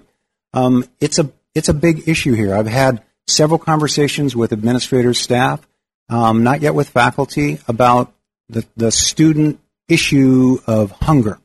Um, students come to, many students come to school hungry, um, can't focus, they're working late. Um, we, I've, I've, met with the chief, Arnold, and we've, and through the administrative um, senate, we've talked about this a little bit. I've also talked it with um, the student affairs. So one of the big initiatives I think we really need to focus on is um, keeping students front and center, really talking about what's going to make them successful. I'm very excited about that initiative as we move forward. With that in mind, there's a lot of stuff in the news. I asked Doug Ernst, our public information officer, to kind of do a, um, a four minute kind of overview for you from, from his vantage point. Quarterly, I think you called it. Thanks, Doug. I did say five. Okay. Right. Yeah, you get five minutes now. Thank you, Board, for uh, allowing me to give another report on uh, my experience here, which has been enlightening. I uh, I learn every day something new about this place that I didn't know before. It's so impressive that I want to share it with the community. So what I'm doing is really something I believe in, seeing something of value and celebrating it with the Napa Valley. Thank you for that opportunity. Uh, I hope to keep doing it. Uh, this is also an opportunity to uh, not just remind you of what I do, but let you remind me of what I need to do. You know, what I'm hearing is um, I could do a better job internally communicating uh, with faculty and all the sectors of the college campus. So I'm, I'm going to endeavor to do that and hope that you see those results. Um, I'm impressed by the caring that I see here on campus every sector I, I come across cares so deeply about doing a good job, uh, not just for each other, but for the community. And it's great to be part of a team of professionals who care that deeply. Um, again, thank you for that opportunity. Uh, to connect the college with the community is a great pleasure. Uh, we are uh, more than just newspapers. I know I give you the clipping service every month, but um, those stories lead to other things. They lead to radio interviews. You know, we had a pretty good interview, uh, Dr. Kraft and I on KVON. It went an hour, and we covered a broad range of issues. Uh, the guy leading this, Chris Templeton, kept referring to articles in the paper. He kept referring to how he got educated about what the college is doing. Um, KPIX came here because they saw the headline in the register about housing. You know, they were here to, to cover Trump, but when they saw the headline, they said, "We got, we can talk to an actual president." Not just a candidate. And, um, you know, Dr. Kraft was right there. I mean, yes, come on in. Uh, accessible to the public. Uh, that message went out to a, a, a TV station that's going to come back as this uh, campus becomes uh, more known in the Bay Area. Um, there's a video going on. We got David Schloss doing a campus video, 60 second video that is going to capsulize every, virtually every segment of the great stuff that we do on campus. 60 seconds going to be on YouTube. It's going to be on our website. It's going to be great. Um, Napa Broadcasting also, you know, we, we do share every release. And, and what Jeff does is he takes those and he interviews people that bring this campus to the community. So we're reaching out beyond just the newspaper. Um, the interns that went to the Smithsonian was one of these stories that reached into our Latino community. And uh, I'm proud of that. The, um, the, the student, the nursing student who has cancer, who has a, a child in the in the child development center, it was a front page story. It was a feature that the Register did because they saw the value of celebrating that kind of support from the college community. Um, transfer day I was just there a couple days ago, and a, a Calistoga junior comes up. She, I'm interviewing her for a story, and she says, "I want to have something more creative in the way of culinary." I said, "Well, have you have you heard about our campus in St. Helena, which is just a few miles from Calistoga?" No. And so I just took her by the hand and I said, "Come with me." We went to see Hector Brambilla, and she was hooked up. She, and I felt the thrill of helping a young person learn about what they can get here at the college. Uh, North Bay Business Journal is interested in the police academy since we did that story about the diversity and sensitivity. Um, Molly Hodgins made the front page because she's a, a vintner who college got. I mean, we actually got some a real star in the wine industry. Uh, Run for Renfrew. I've been working with um, Cassidy Nolan on that race. Patty Renfrew was this great, great lady who uh, who passed, but left a legacy. And every year we do this race, and uh, I've been working with Kyle on that too. Um, I think lifelong learning is still an issue. I'd like to be part of that, uh, celebrating that with the community. The rugby club, you might have seen that. Athletics is growing too. Um, we're trying to get a Caltrans sign on the freeway on 29, Napa College this way, right there at the Imola exit both ways. And uh, just great to be the eyes and ears of this place to celebrate the stellar programs that you have. Thank you. Thank you, Doug. Good work.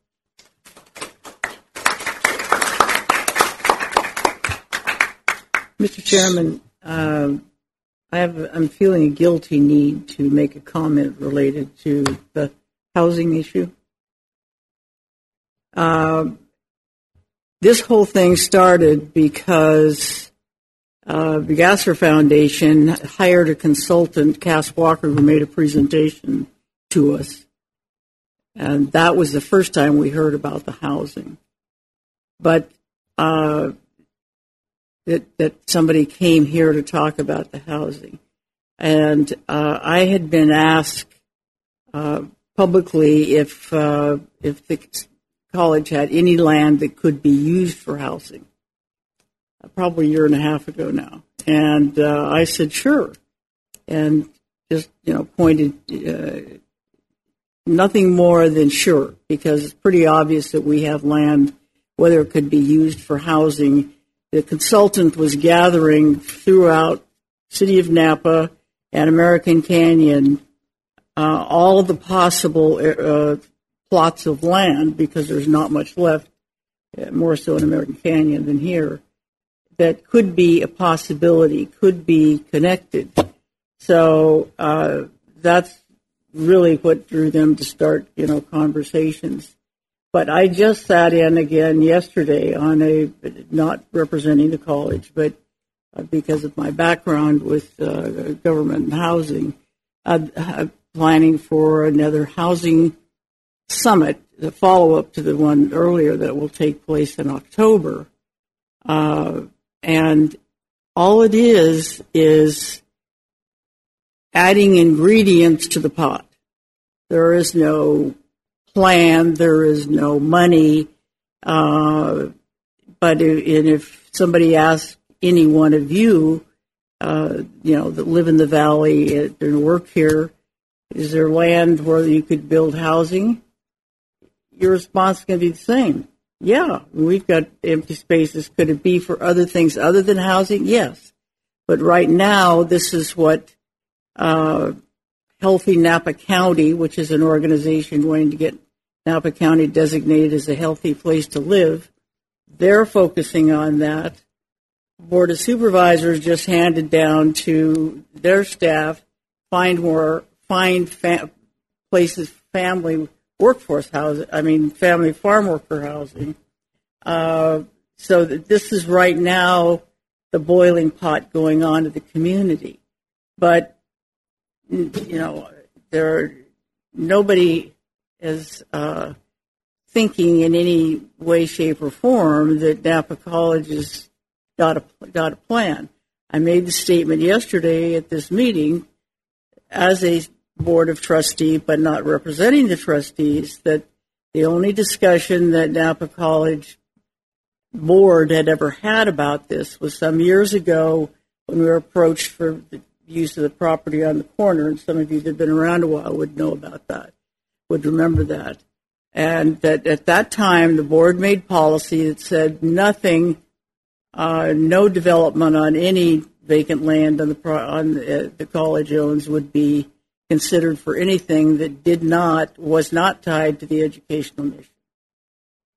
So I confess to you that I'm the guilty party that uh, started this whole thing.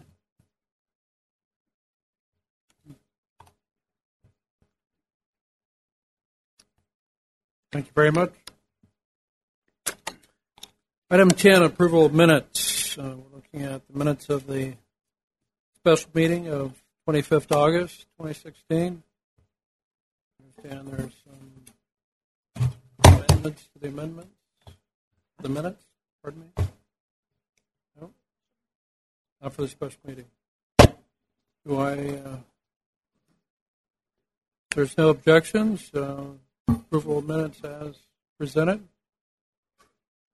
Moving on to 10.2, minutes of uh, regular meeting, 11th of August.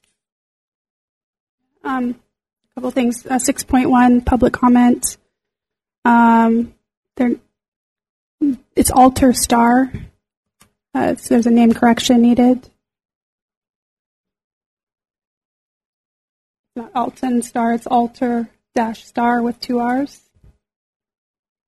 I emailed these to Carolee last night. Um, but anyway, that's the first one. Um, the third person who spoke, uh, her name is Leonore Wilson.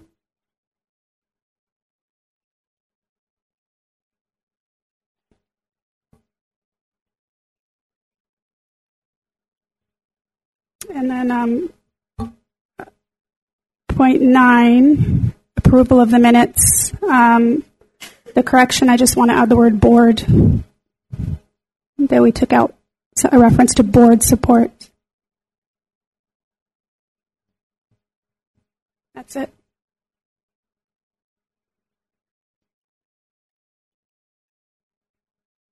For a motion to accept the minutes with the amendment? Second. Moved and properly seconded. All those, oh, we have the vote, don't we? On board dogs.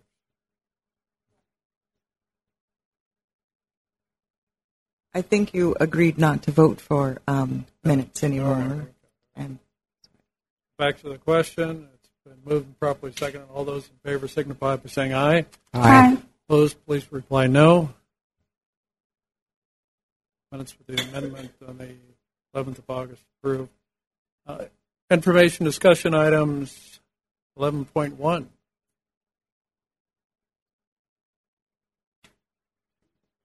The- Yes, it, it, it's my honor to uh, introduce Jose tonight, and um, I think you're going to take it away and, and do this presentation. Yes, we are. We're really excited that uh, we're you know we're we're in a frenzy right about now. Uh-huh. Okay. Yeah.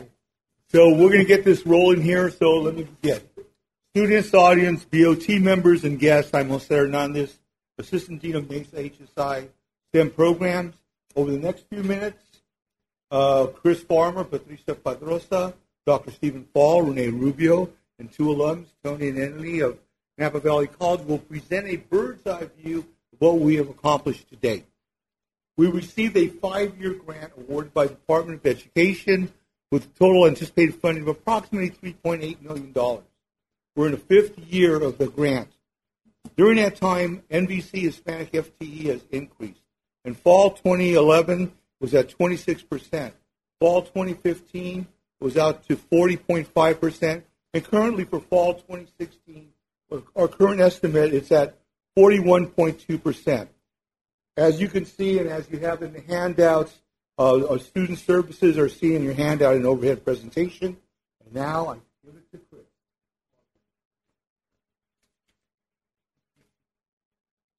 All right. Well, um, it's good to be back for one.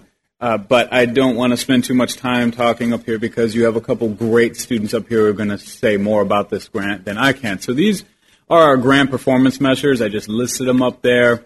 Um, so this is what we are reporting to the federal government on. These are all the measures we said we would accomplish with this grant. I'm only going to highlight a couple of them here, but I'll be available for questions at the end of this presentation if you have other questions on them.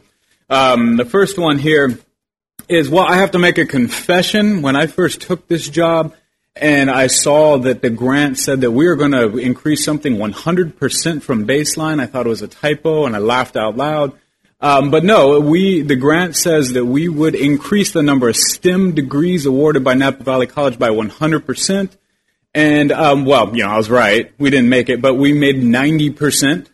We increased by 90%, and among Hispanic students, we increased by more than 100% the STEM degrees we awarded. So, and then I'm going to skip past one here. To sh- this is transfers. We can come back to that later. But I want to show you this one because this is an indication of how many more STEM degrees are yet to come. These are STEM ed plans, and Patricia is going to talk more about this. And that is not a typo there. That is from 100 STEM ed plans in 2009 2010 to almost 515 16. And that is STEM ed plans for degrees from Napa Valley College, not including a student just wanting to transfer out of here, which also Patricia handles. So, what has the grant accomplished? We have created a lot more STEM majors. We have created a lot more STEM degrees. And um, the tide is only growing because all of these students are still currently enrolled. So, um, looking for increases going into the next four or five years. The other thing that you're not going to see in these slides over this time period, the number of enrollments in all STEM programs has increased, led by transfer math. It's increased its enrollments by more than 400, and biology that likewise has increased its enrollments by almost 400 over this time period. So big pot of STEM majors at our school, and it's all because of these people, and I just crunch numbers and they do all the work. So that's my piece. Thank you. I think we're questions at the end. Okay. Oh, I thought you said the end. Go for it. No, I just um, with with the dramatic increase in the number of students, how has that impacted uh, faculty and facilities, and how have we addressed that? Uh, well, I believe uh, Dr. Fall back there taught about a 300% load last year, and I, I don't think that's an exaggeration. So a lot of our STEM facilities have been severely impacted, yeah. our classes are full. If you want to look at the classes that fill up first, look at chemistry, look at biology, look at transfer math. They fill up fast. So I'd, I'd say those areas have been greatly impacted. I guess what I'm asking is, do you foresee a need to hire more faculty and, and increase facilities? Um, VP Shear, would you want to handle that uh, it, if we're hiring just based on how fast classes fill, well, if that, that is part of the big equation, yeah. Um, but I will defer that decision to people who are higher up the food chain than me. Um, so I'm going to hand it off to Patricia is next, and she's going to tell you all about the STEM counseling portion of the grant. That was a great question. We've all pondered on that one. Hi, everyone. I'm Patricia Posada, and I haven't met every one of you officially, formally, but it's nice to meet you in person and not just the board member titles I always see in emails and so forth. So um, thank you for giving me this opportunity. Excuse me, Um, could you pull a microphone in front of you, Oh. please? Thank you. Oh, okay, thank you. Sorry about that. Um, so I am the STEM counselor, and I work very closely, of course, with my um, very close team members, uh, with the SME faculty, um, with um, Mesa director, with Jose and everyone else, including other others in um, across the campus, um, which is very important in my uh, capacity.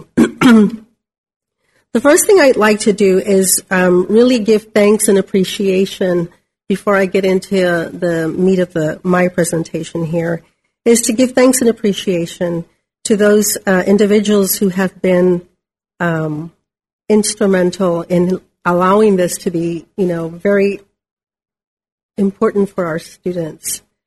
And here before you, even you have Gabrielle and um, Kelsey and these other two students here who will um, can tell you more about what their experience is. So, um, our who I'm thankful and grateful for, the constituents from Community Resources are Dr. Juan Guerra and Dr. Ruben Gonzalez from Kaiser Permanente, Vallejo, and Oakland. Dr. Velasco and Dr. Burrows, Touro University professionals in the medical field. These are physicians. Dr. Nakanza and Dr. Rivas, who are founders of the Deep Talk organization. Dr. David Acosta, who is Vice Chancellor of Diversity and Inclusion from UC Davis Health Sciences Department. and Mercedes Piedra, Program Manager of Prep, Prep Medico at UC Davis Health Sciences Department. Together, we are collaborative educators of, of fostering intrusive learning. Um, and that includes, by the way, all the uh, SME faculty, um, the um, MESA staff, and um, my boss, my other boss, uh, Mr. Howard Willis. We have been instrumental in creating an educational pipeline to gain investment with big returns for our stakeholders, that being our students, our STEM MESA students. As a STEM counselor, we all know that grants always look for numbers, and they love it. They love it when they see increased numbers, but it's more than that. Um, if we look back, go back to the other, the back here. Let's see. Maybe it's the other one. Here we go. So the numbers pretty much reflect, if you look on the PowerPoint presentation, the total number of students served by me was 2,628. But for me, it's more than the number. And I, I believe that those who I mentioned, the, the constituents that I mentioned, it's more than the number. It's the idea of fostering, like I said, the intrusive learning. And the idea that those students are getting the experience that they need in a different and unique way.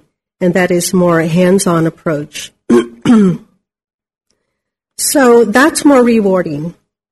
Um, it gives, like I said, the hands-on approach for the student um, to be able to be connected with uh, faculty, with mentors, with uh, those individuals who are professionals that they look up to and say, I am willing to be there for you and go above and beyond.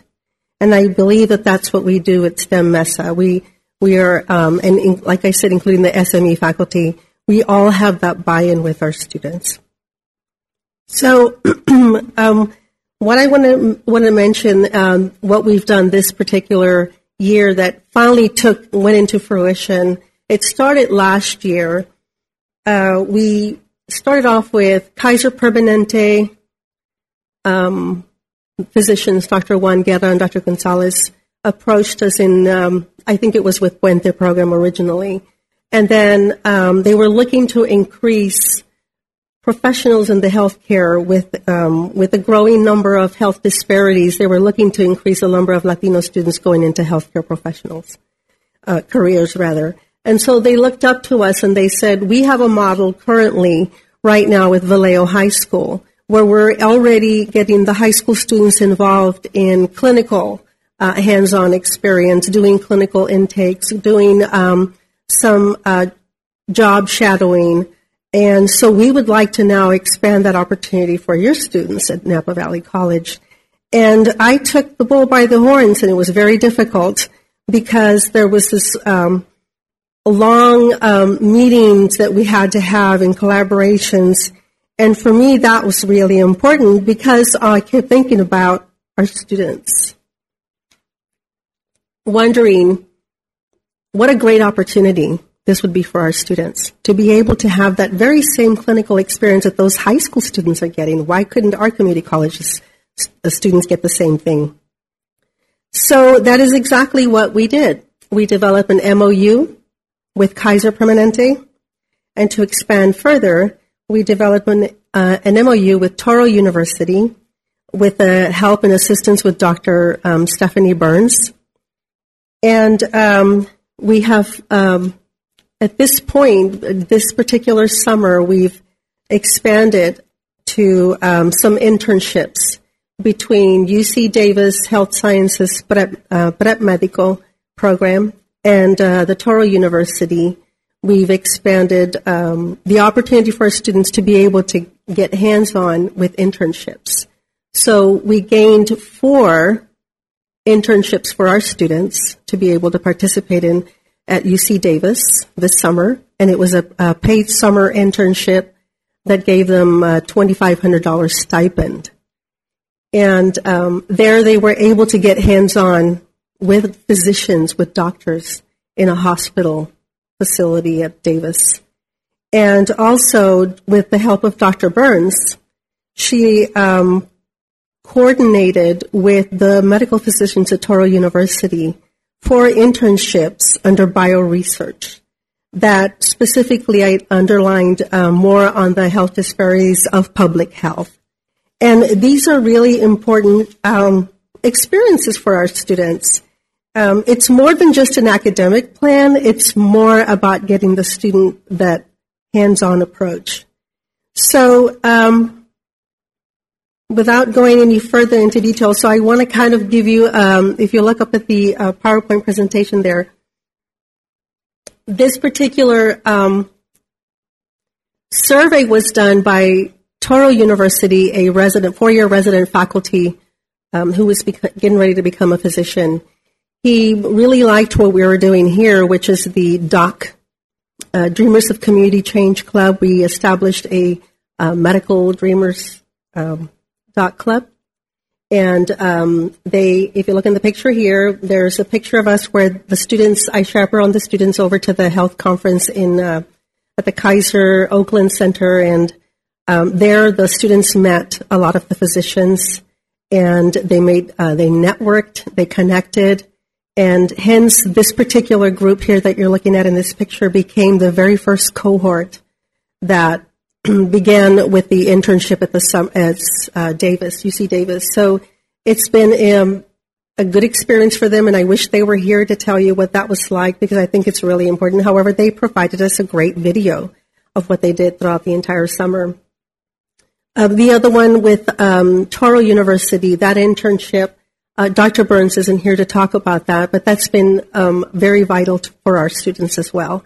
And we're only hoping that this can continue for next year um, for the next summer, and perhaps maybe expand. Um, who knows? Maybe Stanford would be the next one, right? Um, so let me see if I didn't leave anything out because I want to make sure I cover all of my areas. Okay, so the other one, the other partnership we have um, is the Deep Talk, and which is right here, this picture that you're looking at.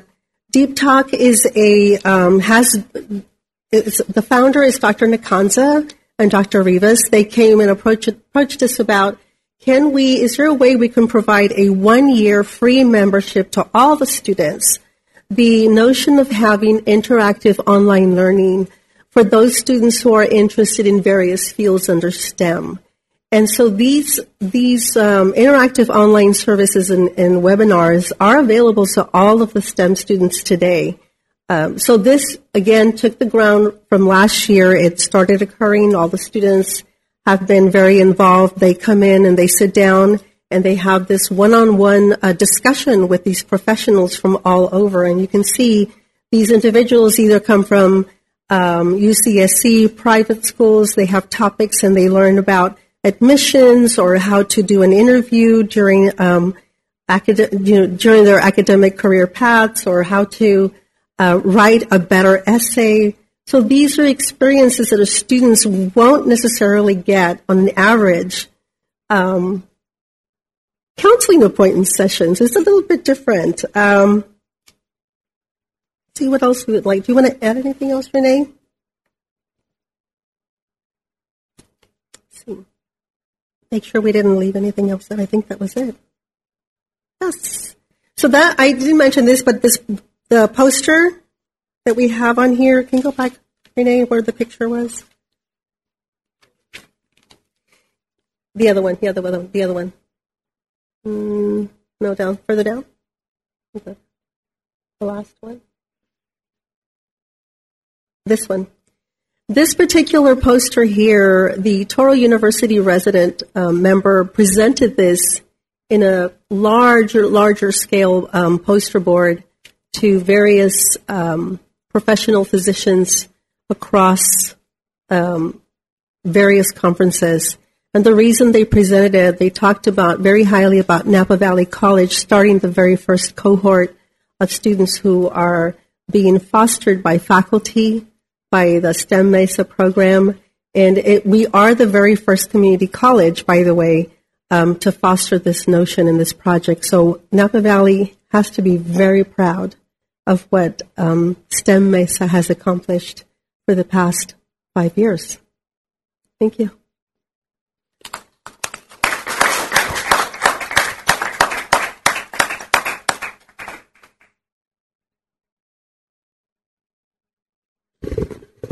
Hi there. I'm uh, Dr. Stephen Fall. I'm a professor of chemistry at Napa Valley College, and I am the newly elected division chair of the Science, Math, and Engineering Division. Um, I'm able to answer your question if you so de- so desire. Um, one of the consequences of, of bringing so many people into our uh, department and division uh, is that we have the enviable uh, position of being overfull. It is not uncommon for uh, us to start a class the class will have, well, I have a class of 80, 80 students. Um, I walk in there, there's 120 students in, standing in the room, 40 of which are trying to get in, most of which are not on any kind of waiting list. Uh, that's common in uh, science, math, and engineering division.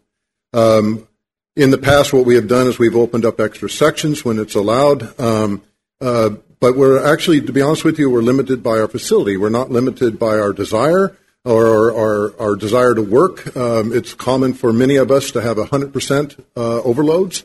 Um, and honestly, I've had a 300% overload at, at, various various times in my career.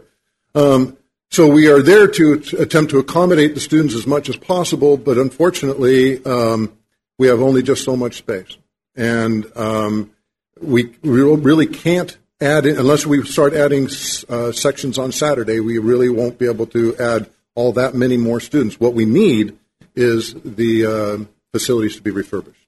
We need more labs. Yes, ma'am. Um, well, you just mentioned Saturday. Have have they added sections on Friday? Because I yes. So there's already they've added yeah, sections on fact, Friday, and now they're looking at Saturday. Possibly. Not only are we offering them on Friday, but we're going to add this semester uh, yet another section on on Friday um, to accommodate our, our students. So um, we have a brand new um, instructor, just to give you some idea. He's taught here uh, one semester. Next semester, we're, we're planning on giving him a 25 hour load, which is a 66% overload uh, in only his second semester here.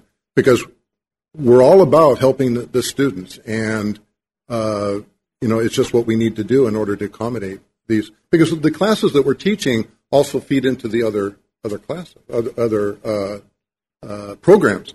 And so as we move more people through, they get more more people into their program, and um, it's just better for the college, better for the students. Um, but it does become a, an issue of facility. There is also a certain issue on uh, faculty too. Getting adjuncts when when the full time faculty can't do it um, has been a problem uh, division wide, and uh, particularly in math, honestly. Uh, so we're struggling. Yes. Uh, my question is probably more for Chris, but also for all of you, and I don't expect you have the answer, but do you have any way of understanding whether or not this is a temporary spike or an actual trend that needs to be addressed down the road? I'm talking about the number of students who have enrolled. STEM is growing. It's going to get better or worse depending on your on your perspective. Yeah, I I expect more students to come. This is not a spike. We're heading towards the spike. That's how that's how many students I'm expecting.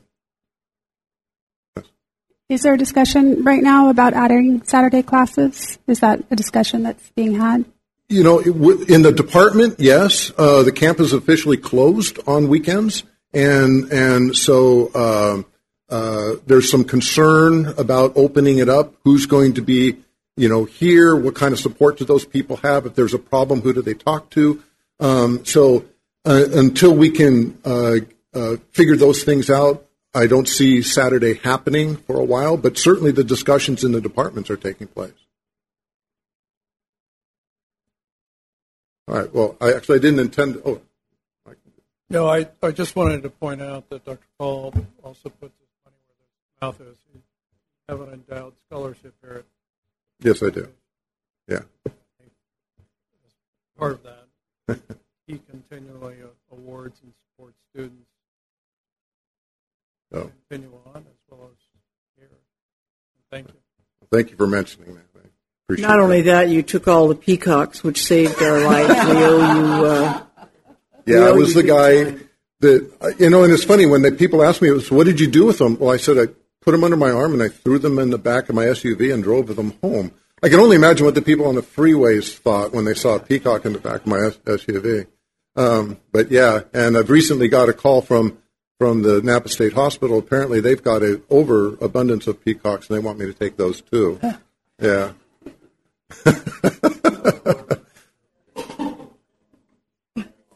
Dr. McCarthy used to say, I'm not going to be the president that's been taken out by the peacock. but I digress.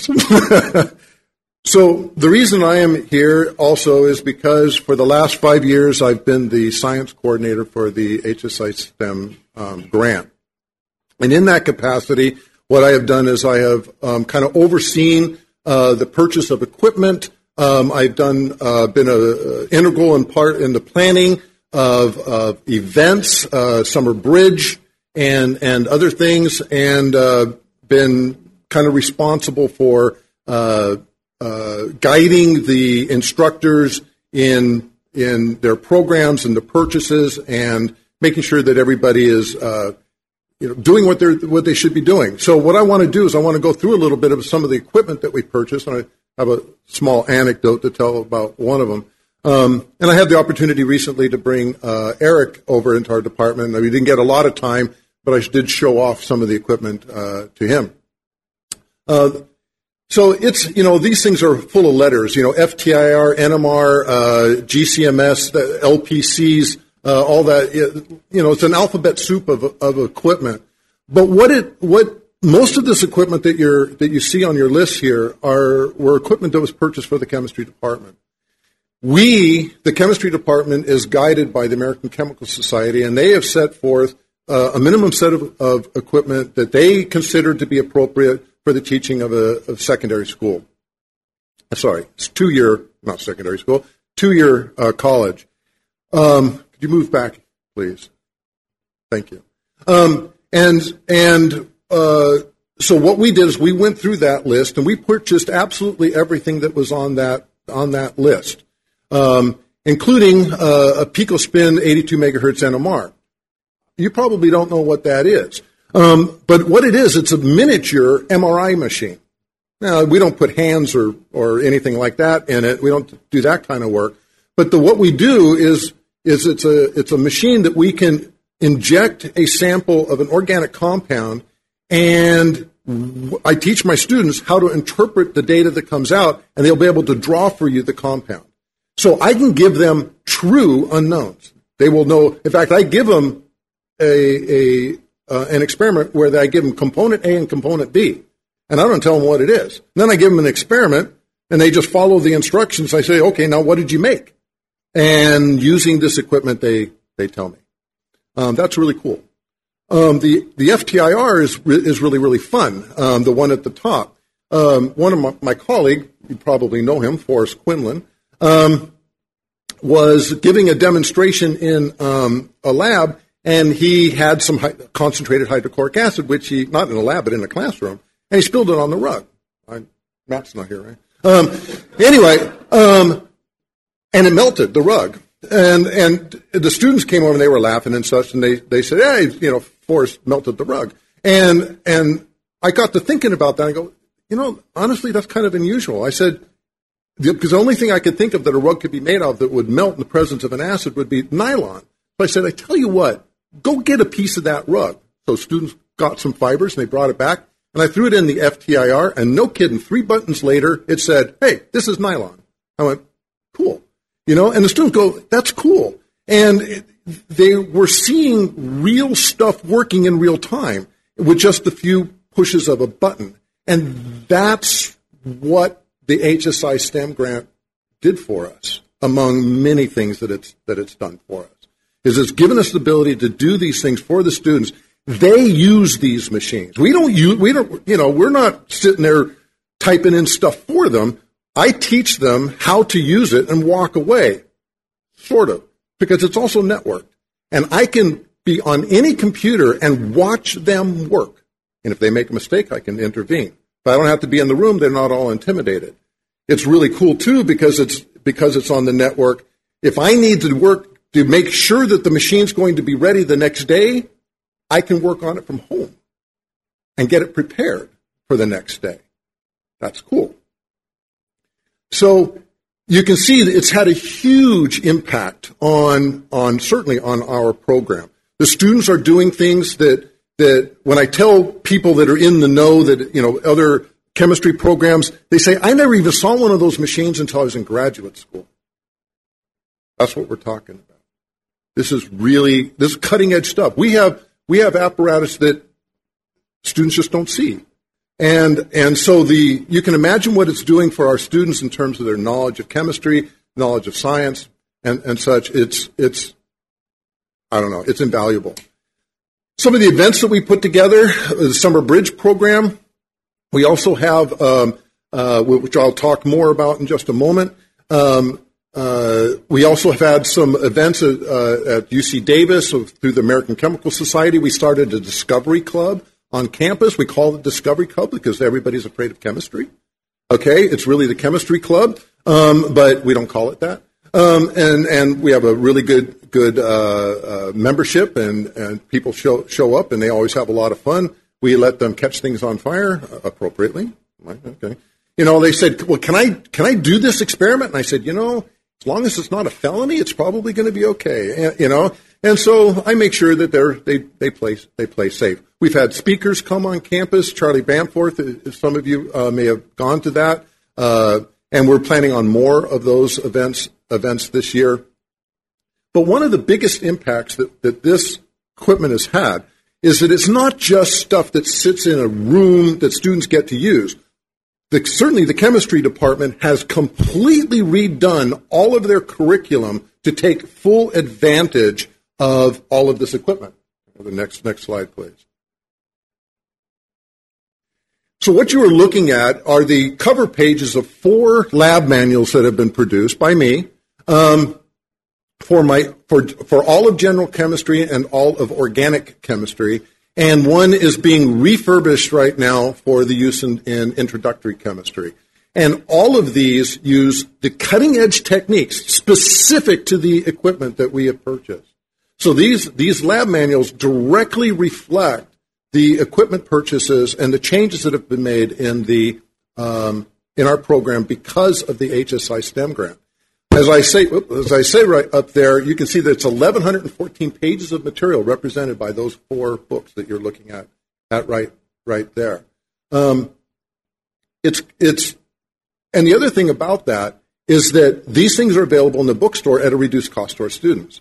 So not only is it representative of all the equipment that we've purchased, but it's also less expensive for our, for our students at the same, same time.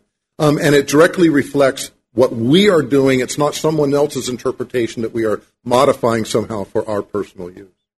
Um, so you can see that the HSI STEM grant was not, it wasn't just money. It was, it, it literally changed the face of what we do in the science department. You could go to the next one, please. And so one of the things that we wanted to do was we wanted to tell the world, basically. We wanted to, to uh, uh, export this. We started the Summer Bridge program, and using through the Summer Bridge program, we were able to um, uh, bring in uh, high school students. I know Jose will talk about that a lot more. Um, this this slide is primarily primarily there to let you know that the one of the things that we did was I requested a top of the line workstation computer with lots of graphic software, and people went, "Really? What's that got to do with chemistry?" And I said, "You are looking what it has to do with chemistry and science in general. That page that you're looking at was created by me. You know, every everything that you see, including the Napa Valley College logo, actually is is a is something that I I didn't import that. I created that in 3D and took pictures of it. Okay, so so that would not have been possible without the purchase of this of this workstation, without the purchase of the 3D drawing software and a Photoshop and all the other things necessary to put these things together. Doing that allowed me to create a manual for the summer bridge that brought all of our disciplines together under one roof. So we had biology, chemistry, physics, engineering, geology, mathematics, counseling in the library, all in collaboration. And in some years, we all focused on the same topic. And we saw how do these different groups look at the same issue in different ways. And that was cool. So, so for example, you know, what about the library? What did they do? Well, what we said was, we're going to talk about energy. And so in chemistry, what did they do? They made biodiesel. In the library, they did research on fracking. You know, and then in, in engineering and geology, they did different things with, with energy, energy systems. Very cool stuff. But this is, this was the result of, direct result of the uh, HSI STEM grant and what it did for our, our program. It allowed us to bring all of our disciplines together, work interdisciplinary, um, really for the, for the first time, really. And one last thing that's, that's happened is that we are going to institutionalize this in an in a interesting way. Um, I've been asked, and, and part of part of the grant says we need to write curriculum. So we are putting together a multidisciplinary um, research program, uh, research uh, class for our students, so that the biologists will come in, the chemists will come in, the mathematicians will come in, you know, and, and others will come in and talk about various areas of research so that we they'll see the, the, the relationship between them all, and none of that would have been possible had it not been for the HSI seminar. So with that, thank you very much for your attention, and I turn it over to Thank you.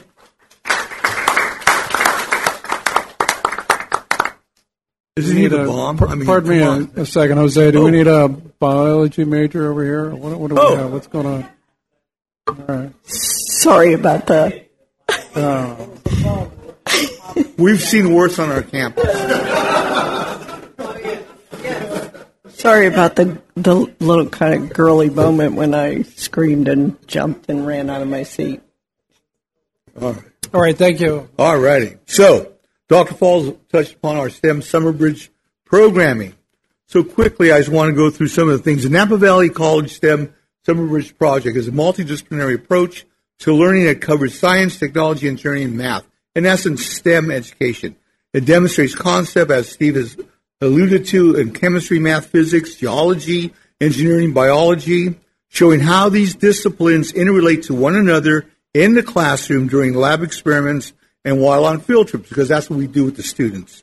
Together, these disciplines will give the student a broad view of how science and math integrate in a collective experience in STEM education, seeing how math is used in science and prepare for success in their pre-calculus class. In addition, we have a constant class that focuses on career student success and transformational leadership. Why is HSI STEM programming and Summer Bridge needed? Thank you for asking. Napa County has stark contrast between haves and have-nots. Between 2004 and 2016, the proportion of Napa County residents identified as Hispanics increased by more than 7%. Hispanic students claim 55% of the K through 12 population for Napa County in, 2015-16. In 2013, 74% of Hispanic students placed below proficiency level on CST Algebra 1 test in grades 7 through 11. The Stanford Public Policy Institute of California study, quote, Napa County has one of the highest poverty rates in the state when factoring in the cost of housing, medical and expenses, and other social assistance programs. Napa, Napa led a 25.5% poverty rate in 2011, trailing only Los Angeles County's 26.9%. We've had a total of 117 local students participate in our in our STEM Summer Bridge product, uh, projects.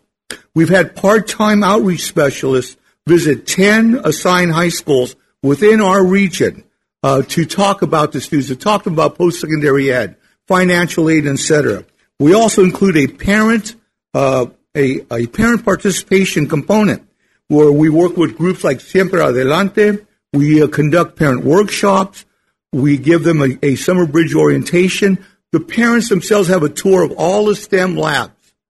The parents are our greatest ally in our community, so we need to work with those parents. We also have awards and ceremonies with local politicians, key STEM faculty, and students. And now to Renee.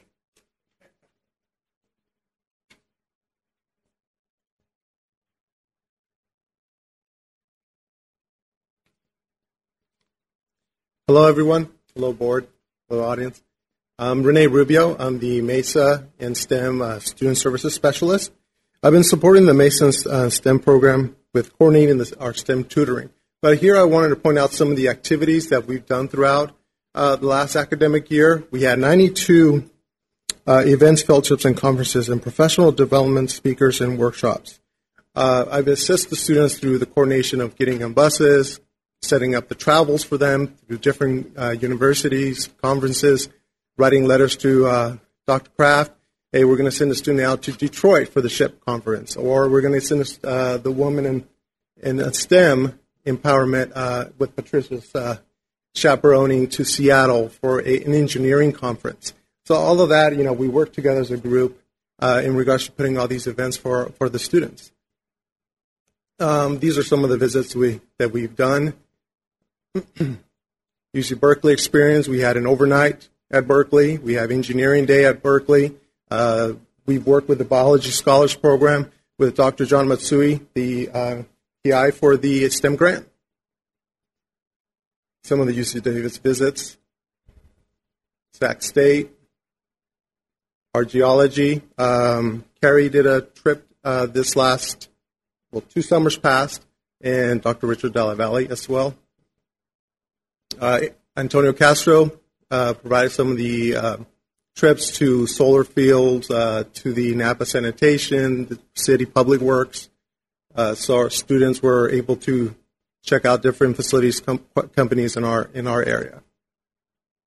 Jose mentioned earlier parent participation. We encourage our parents to participate as much as possible through events, through our STEM fairs, through our MESA STEM uh, award ceremonies, and when we have uh, orientation nights.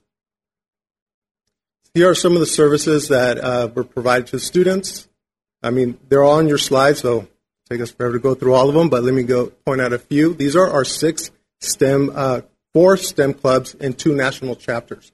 SACNAS is our national chapter, is a uh, um, it's Society of Advancing Chicanos and Native Americans in Science. Our second year our Women in STEM Empowerment, uh, faculty advised by Patricia. Our Robotics Club, uh, both Antonio Castro and Dr. Erin Queeley have been their advisors. The you heard earlier today the spinoff from Kaiser, the Deep Talk. We have the uh, Dreamers of Community Change, our pre-med club. Uh, they're, they're sponsoring different events, uh, bringing in speakers. We just had a speaker this uh, week uh, from Touro, a resident at Touro, talking to our students of his journey through the through pursuing pre, uh, medical a medical field.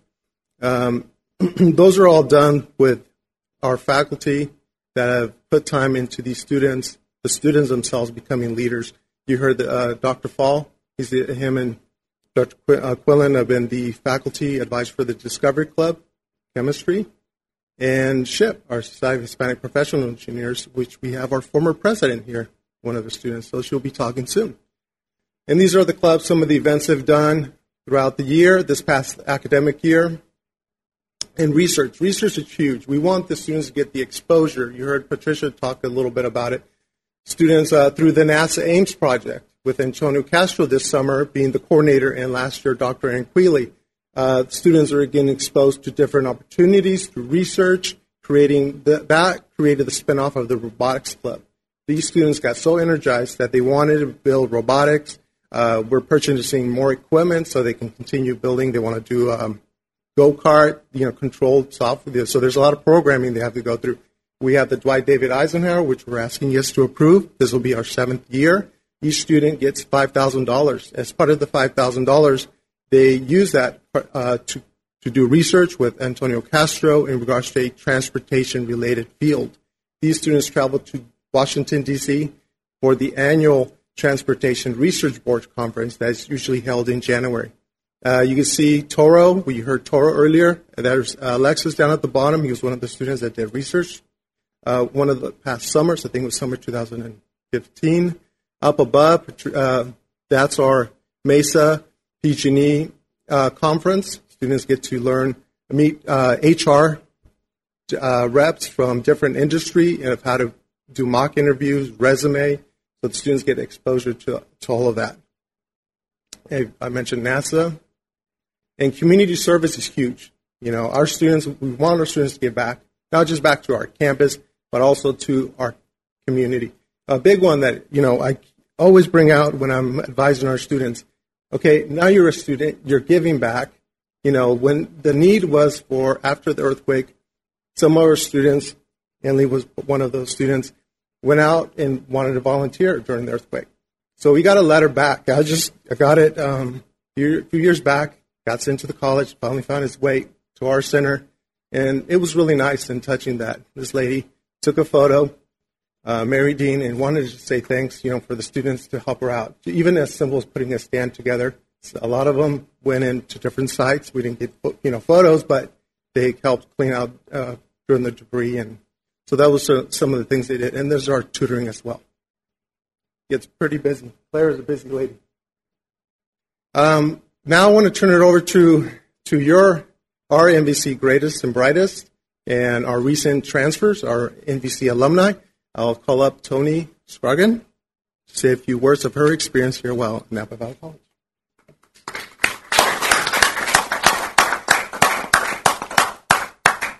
Hello, everyone. Um, my name is Tony Scroggin, and I had the pleasure of being in the MESA program for the last two years, and I'm now transferring to UC Davis for electrical engineering, and potentially, thanks to Dr. Fall, hopefully I might be going for a PhD. Um, the main thing that's absolutely crazy about the, the MESA program to me is prior to me being here, I was actually uh, working for a bank, and I was going for business, and I actually have two children, and I'm married. Um, and during that time, I had always been told my entire life, no, no, no, no, no. You can't do this. You can't do that. You're going to only be able to go into business and basically be a domestic housewife. Um, it wasn't until I was actually transferring to go into, uh, I actually got into CSU East Bay to go for business, and I had to take a calculus class with Yolanda Woods. And when I took that calculus class, um, I realized everyone else in there was an engineer or going for engineering. And I spoke with um, Patricia Posado, and I said, I'm interested in possibly going into engineering. This is something that I've kind of always wanted to do my entire life. And rather than hearing no, like I've always heard my entire life, I actually heard a yes, you should do it. Do it now. Here is Mesa, here is this, here is that. And it actually led me into being um, board members on the the Women in STEM Empowerment Club, um, to actually being a board member for a little bit on Discovery Club. It was a little too much for me because chemistry is quite intense. Um, and I actually is one of the founding members of the Robotics Club, and the Robotics Club logo was actually designed by Dr. Fall using his really sweet computer technology. And so we got some cool shirts, and um, yeah, we started off with a club that had a there was a total of three people in the club, and we the last when I left, we had 37, I believe, um, was our last standing. Um, and then I also was part of uh, two NASA programs. So I did one NASA program through the Space Grant, um, where we got to go to NASA Ames. I also was given the opportunity to do a um, uh, the National Community uh, National Community College Aerospace Scholars through NASA as well, and I was able to travel to Palmdale um, and visit NASA Armstrong and build robots using Lego NXT systems, as well as um, being a Department of Transportation fellow um, and focusing my research on solar roadways. Uh, the biggest thing is Mesa has inspired me to think bigger than what I've always been given. I've always only been given the bare bones basics, and for once, there's actually been someone that says, go for it, do it, and they inspire so many people. I'm just one of these students. There's hundreds of students. You know, Gabe was even in the space grant this um, last, not last summer, but the summer before.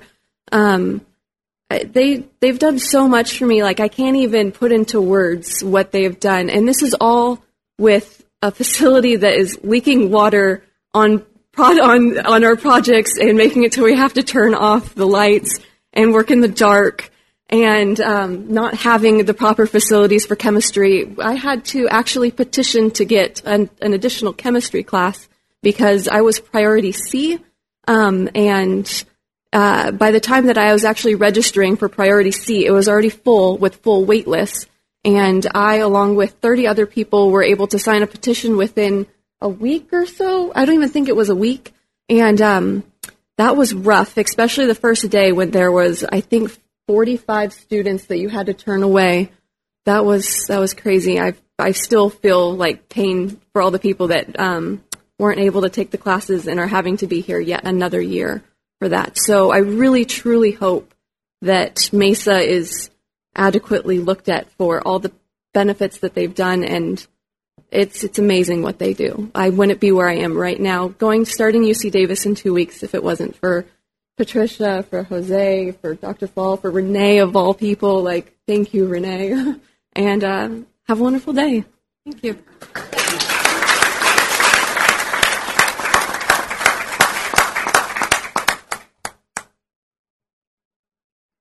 Now I'll introduce our other fabulous student, uh, Bugarin, a recent transfer as well.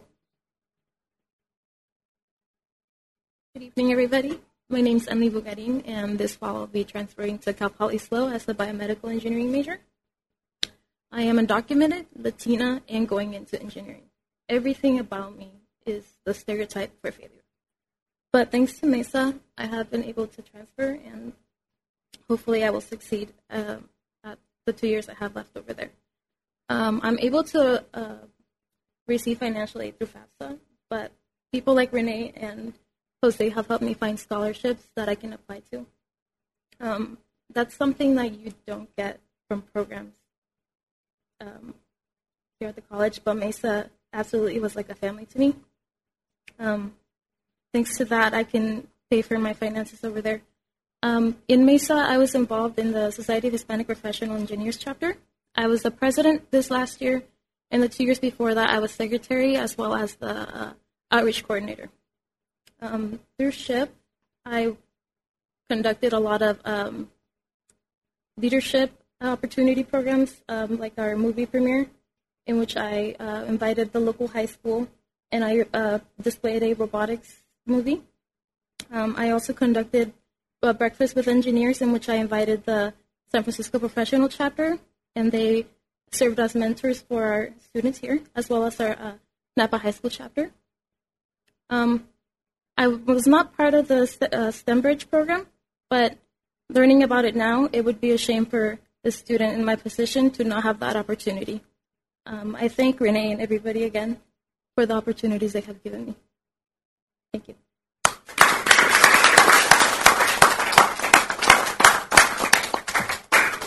What can I say, huh? Anyway, there is a conclusion. All right, so in conclusion, we've presented reasons why NVC needs to embrace, support, and institutionalize the STEM movement on our campus. The inclusion of a, of a bilingual STEM counselor, math instructor, STEM summer bridge, STEM tutoring, and a pending research class re, uh, results speak for themselves. We developed a community-based program with leadership from Napa Valley College faculty and staff, and with on-campus and off-campus advisory board.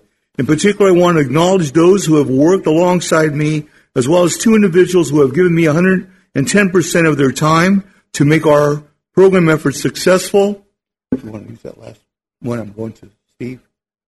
Assistant uh, Superintendent Oscar Dearo, who's not with us today, and Dr. Stephen Fall, chemistry professor, chair of science, math, and engineering, and recipient of a special congressional recognition for his contributions to our programs. This concludes our presentation. Thank you.